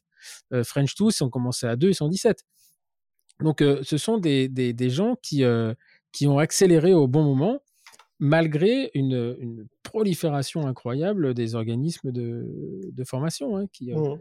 et, euh, ouais. Il y en a qui, beaucoup qui s'allument, quelques-unes qui s'éteignent. Euh, c'est, c'est, c'est, assez, c'est assez incroyable, en fait. Hein, assez non, incroyable. Si, si tu accumules les bonnes choses, c'est-à-dire euh, le talent, tu crois à ton truc, c'est la bonne période, bah... ça peut que marcher. Il faut surtout croire en ton truc et de pas baisser les bras, je pense. Ah, c'est, c'est... Parce que les gens et tout le monde te, tout le monde te dit que ça marchera pas. Hein. Mm. Moi, euh, je te dis pas le nombre de personnes au début, ils m'ont dit mais tu peux pas concevoir pour quelqu'un d'autre, c'est, ça se fait pas, c'est pas possible, personne mm. n'acceptera. Mais tu vas voir après, ça va être le même qui te dit on a bien fait de te pousser à le faire quand même. Heureusement qu'on était là, genre là, quand t'étais, hein, ouais. Tu te souviens, t'es venu à la maison, t'as eu un coup de déprime. Ouais. Heureusement qu'on était là pour te remonter le moral. T'as connu ça, non ? Ouais. Et, euh, ok. Et toi, tu continues à te former comment ? Alors, tu m'as dit, tu continues à aller te former à droite, à gauche. T'as, t'as vu, la semaine dernière, j'étais chez Mathieu Collin. Ouais, ouais, ouais. Euh, je voulais voir euh, de la chire euh, comme ça. J'ai, j'ai dit, je vais aller le voir. Et voilà, tu vois. C'est pour ça que je te dis, je vais voir et tu vois, tu prends des idées, tu vois comment il est le mec. Oh, surtout lui, hein. Surtout, surtout lui, lui en, non, mais c'est pour ça. La semaine dernière, ouais. Ouais. Voilà, c'est des mecs, euh, c'est des mecs euh, originaux, exceptionnels, tu vois, mm-hmm. parce qu'ils rendent tout très simple. Et c'est mm-hmm. propre, et voilà. Ok, bah écoute, euh, Olivier, merci infiniment. C'était euh, très sympa, je passais un bon moment, j'espère que, que ah toi bah. aussi. Il t'avait dit que ouais. j'étais bizarre, euh, Mathieu Collin. Mais... euh, non, il m'a pas dit ça. Non, non, c'était très sympa. Bah écoute, merci beaucoup. Je suis vraiment ravi de, de, d'en savoir beaucoup plus sur Design for Me, euh, sur, euh, sur ton, ta, ta société de formation aussi, DigiSmile. Euh, moi, enfin, en fait, en conclusion, c'est que de voir euh, des réussites, en, en, des accélérations de vie comme ça en quatre ans, euh, bah, j'espère que ça peut donner des idées à, à beaucoup, beaucoup de jeunes, qui, euh, beaucoup de gens hein, qui, après les podcasts, nous disent « Ah, moi, je m'emmerde un peu dans mon truc, ça me fait du bien d'entendre, de voir que d'autres, euh, d'autres arrivent à faire quelque chose. » Eh bien, euh, voilà, c'est, euh, il faut se préparer pour être prêt au bon moment. Je pense que c'est, euh, c'est un des, des, des vrais secrets euh, du truc, de ne pas attendre que tout tombe. Et puis, euh, que euh, bah, si, euh, si c'est une bonne idée, elle verra le jour. Et quand ça doit, quand ça se fait pas, c'est que peut-être que ça devait pas se faire. Voilà, mais de jamais... Euh, de jamais ouais, laisser tomber en fait. C'est Parce exactement que... ça, c'est que c'est que jamais personne va va venir te faire faire un truc. Les gens n'ont pas intérêt à ce que tu réussisses, donc non. Si ça, c'est, c'est en plus c'est très bouge... ouais. C'est très français ça, c'est flashy quand même quand ça réussit. Ah mais vraiment, que... hein, tu le sens hein, de toute ouais, façon. Ouais, ouais. On est tous, tous passés par là et, et comme me dit, un, dit souvent un mec qui, qui s'appelle Mathieu Stéphanie, qui, fait des, qui, est le, qui est responsable du podcast des, euh, Génération Do It Yourself, il dit euh, des fois il faut aussi se planter, c'est fake it until you make it. Et, euh, et c'est un peu ça, c'est-à-dire que c'est rare qu'on y arrive du premier coup. Je pense que ce qui est quand même assez hallucinant dans ton cas, c'est que tu t'es pas beaucoup planté. Alors on n'a pas les erreurs, parce qu'en général... Bien euh, sûr, tu n'as pas les erreurs. Tu n'as pas les erreurs, mais euh, ce qui est assez étonnant, c'est que ça s'est fait d'un seul coup et il euh, fallait quand même que ce soit une, un truc qui soit bien réfléchi, la bonne idée au moment, quoi, parce que c'est... Euh, ouais, c'est ouais, mais c'est énormément de... Tu vois, d'anticipation de trucs, c'est-à-dire, j'ai, tu vois, j'ai cinquante balais et je, je, j'ai assuré les risques, parce que tu sais, d'avoir douze employés, les salaires, les trucs... Je me dis, les mecs, je peux pas, ils ont démissionné pour moi, tu vois, ils ont changé. Donc, tu as une responsabilité. Donc, euh, voilà, je, j'essaye d'avoir un coup d'avance pour pas que ça plante. Ok. Voilà. Écoute, félicitations en tout cas. Et puis, euh, peut-être que dans dix ans, je recevrai, euh, je recevrai ton fils euh, qui nous expliquera que son, son père était un vieux dentiste euh, qui, ouais. qui arrachait des dents avec des guides et qui euh, ouais. il, il, il soigne les dents à distance. Voilà. Parce qu'il est resté à Madrid. Écoute, en tout cas, merci infiniment d'avoir passé ce temps euh, avec, avec moi. Euh, merci, merci à vous tous. Merci pour ton invitation. Hein. C'est un plaisir. C'est et euh, merci à vous tous euh, de nous continuer, de nous être fidèles. Et euh, voilà, bah, c'était une, une gueule du dentaire, un, un omnipraticien euh, qui est devenu une gueule du dentaire. Il l'a même pas vu venir. En tout cas, moi, ça me fait plaisir de m'entretenir avec des gens comme ça. Il y a le smile, il y a la bonne idée, la... il y a de la gaieté, on, on se fait plaisir. Et puis, euh, bah voilà, ça vous permet aussi de passer vos samedis matins euh, en train de faire votre footing avec autre chose que euh, la pluie en ce moment. Merci beaucoup pour votre fidélité. Et puis, je vous dis à la semaine prochaine avec euh, pas un autre, mais une autre invitée. Je vous en dis pas plus. Merci, au revoir.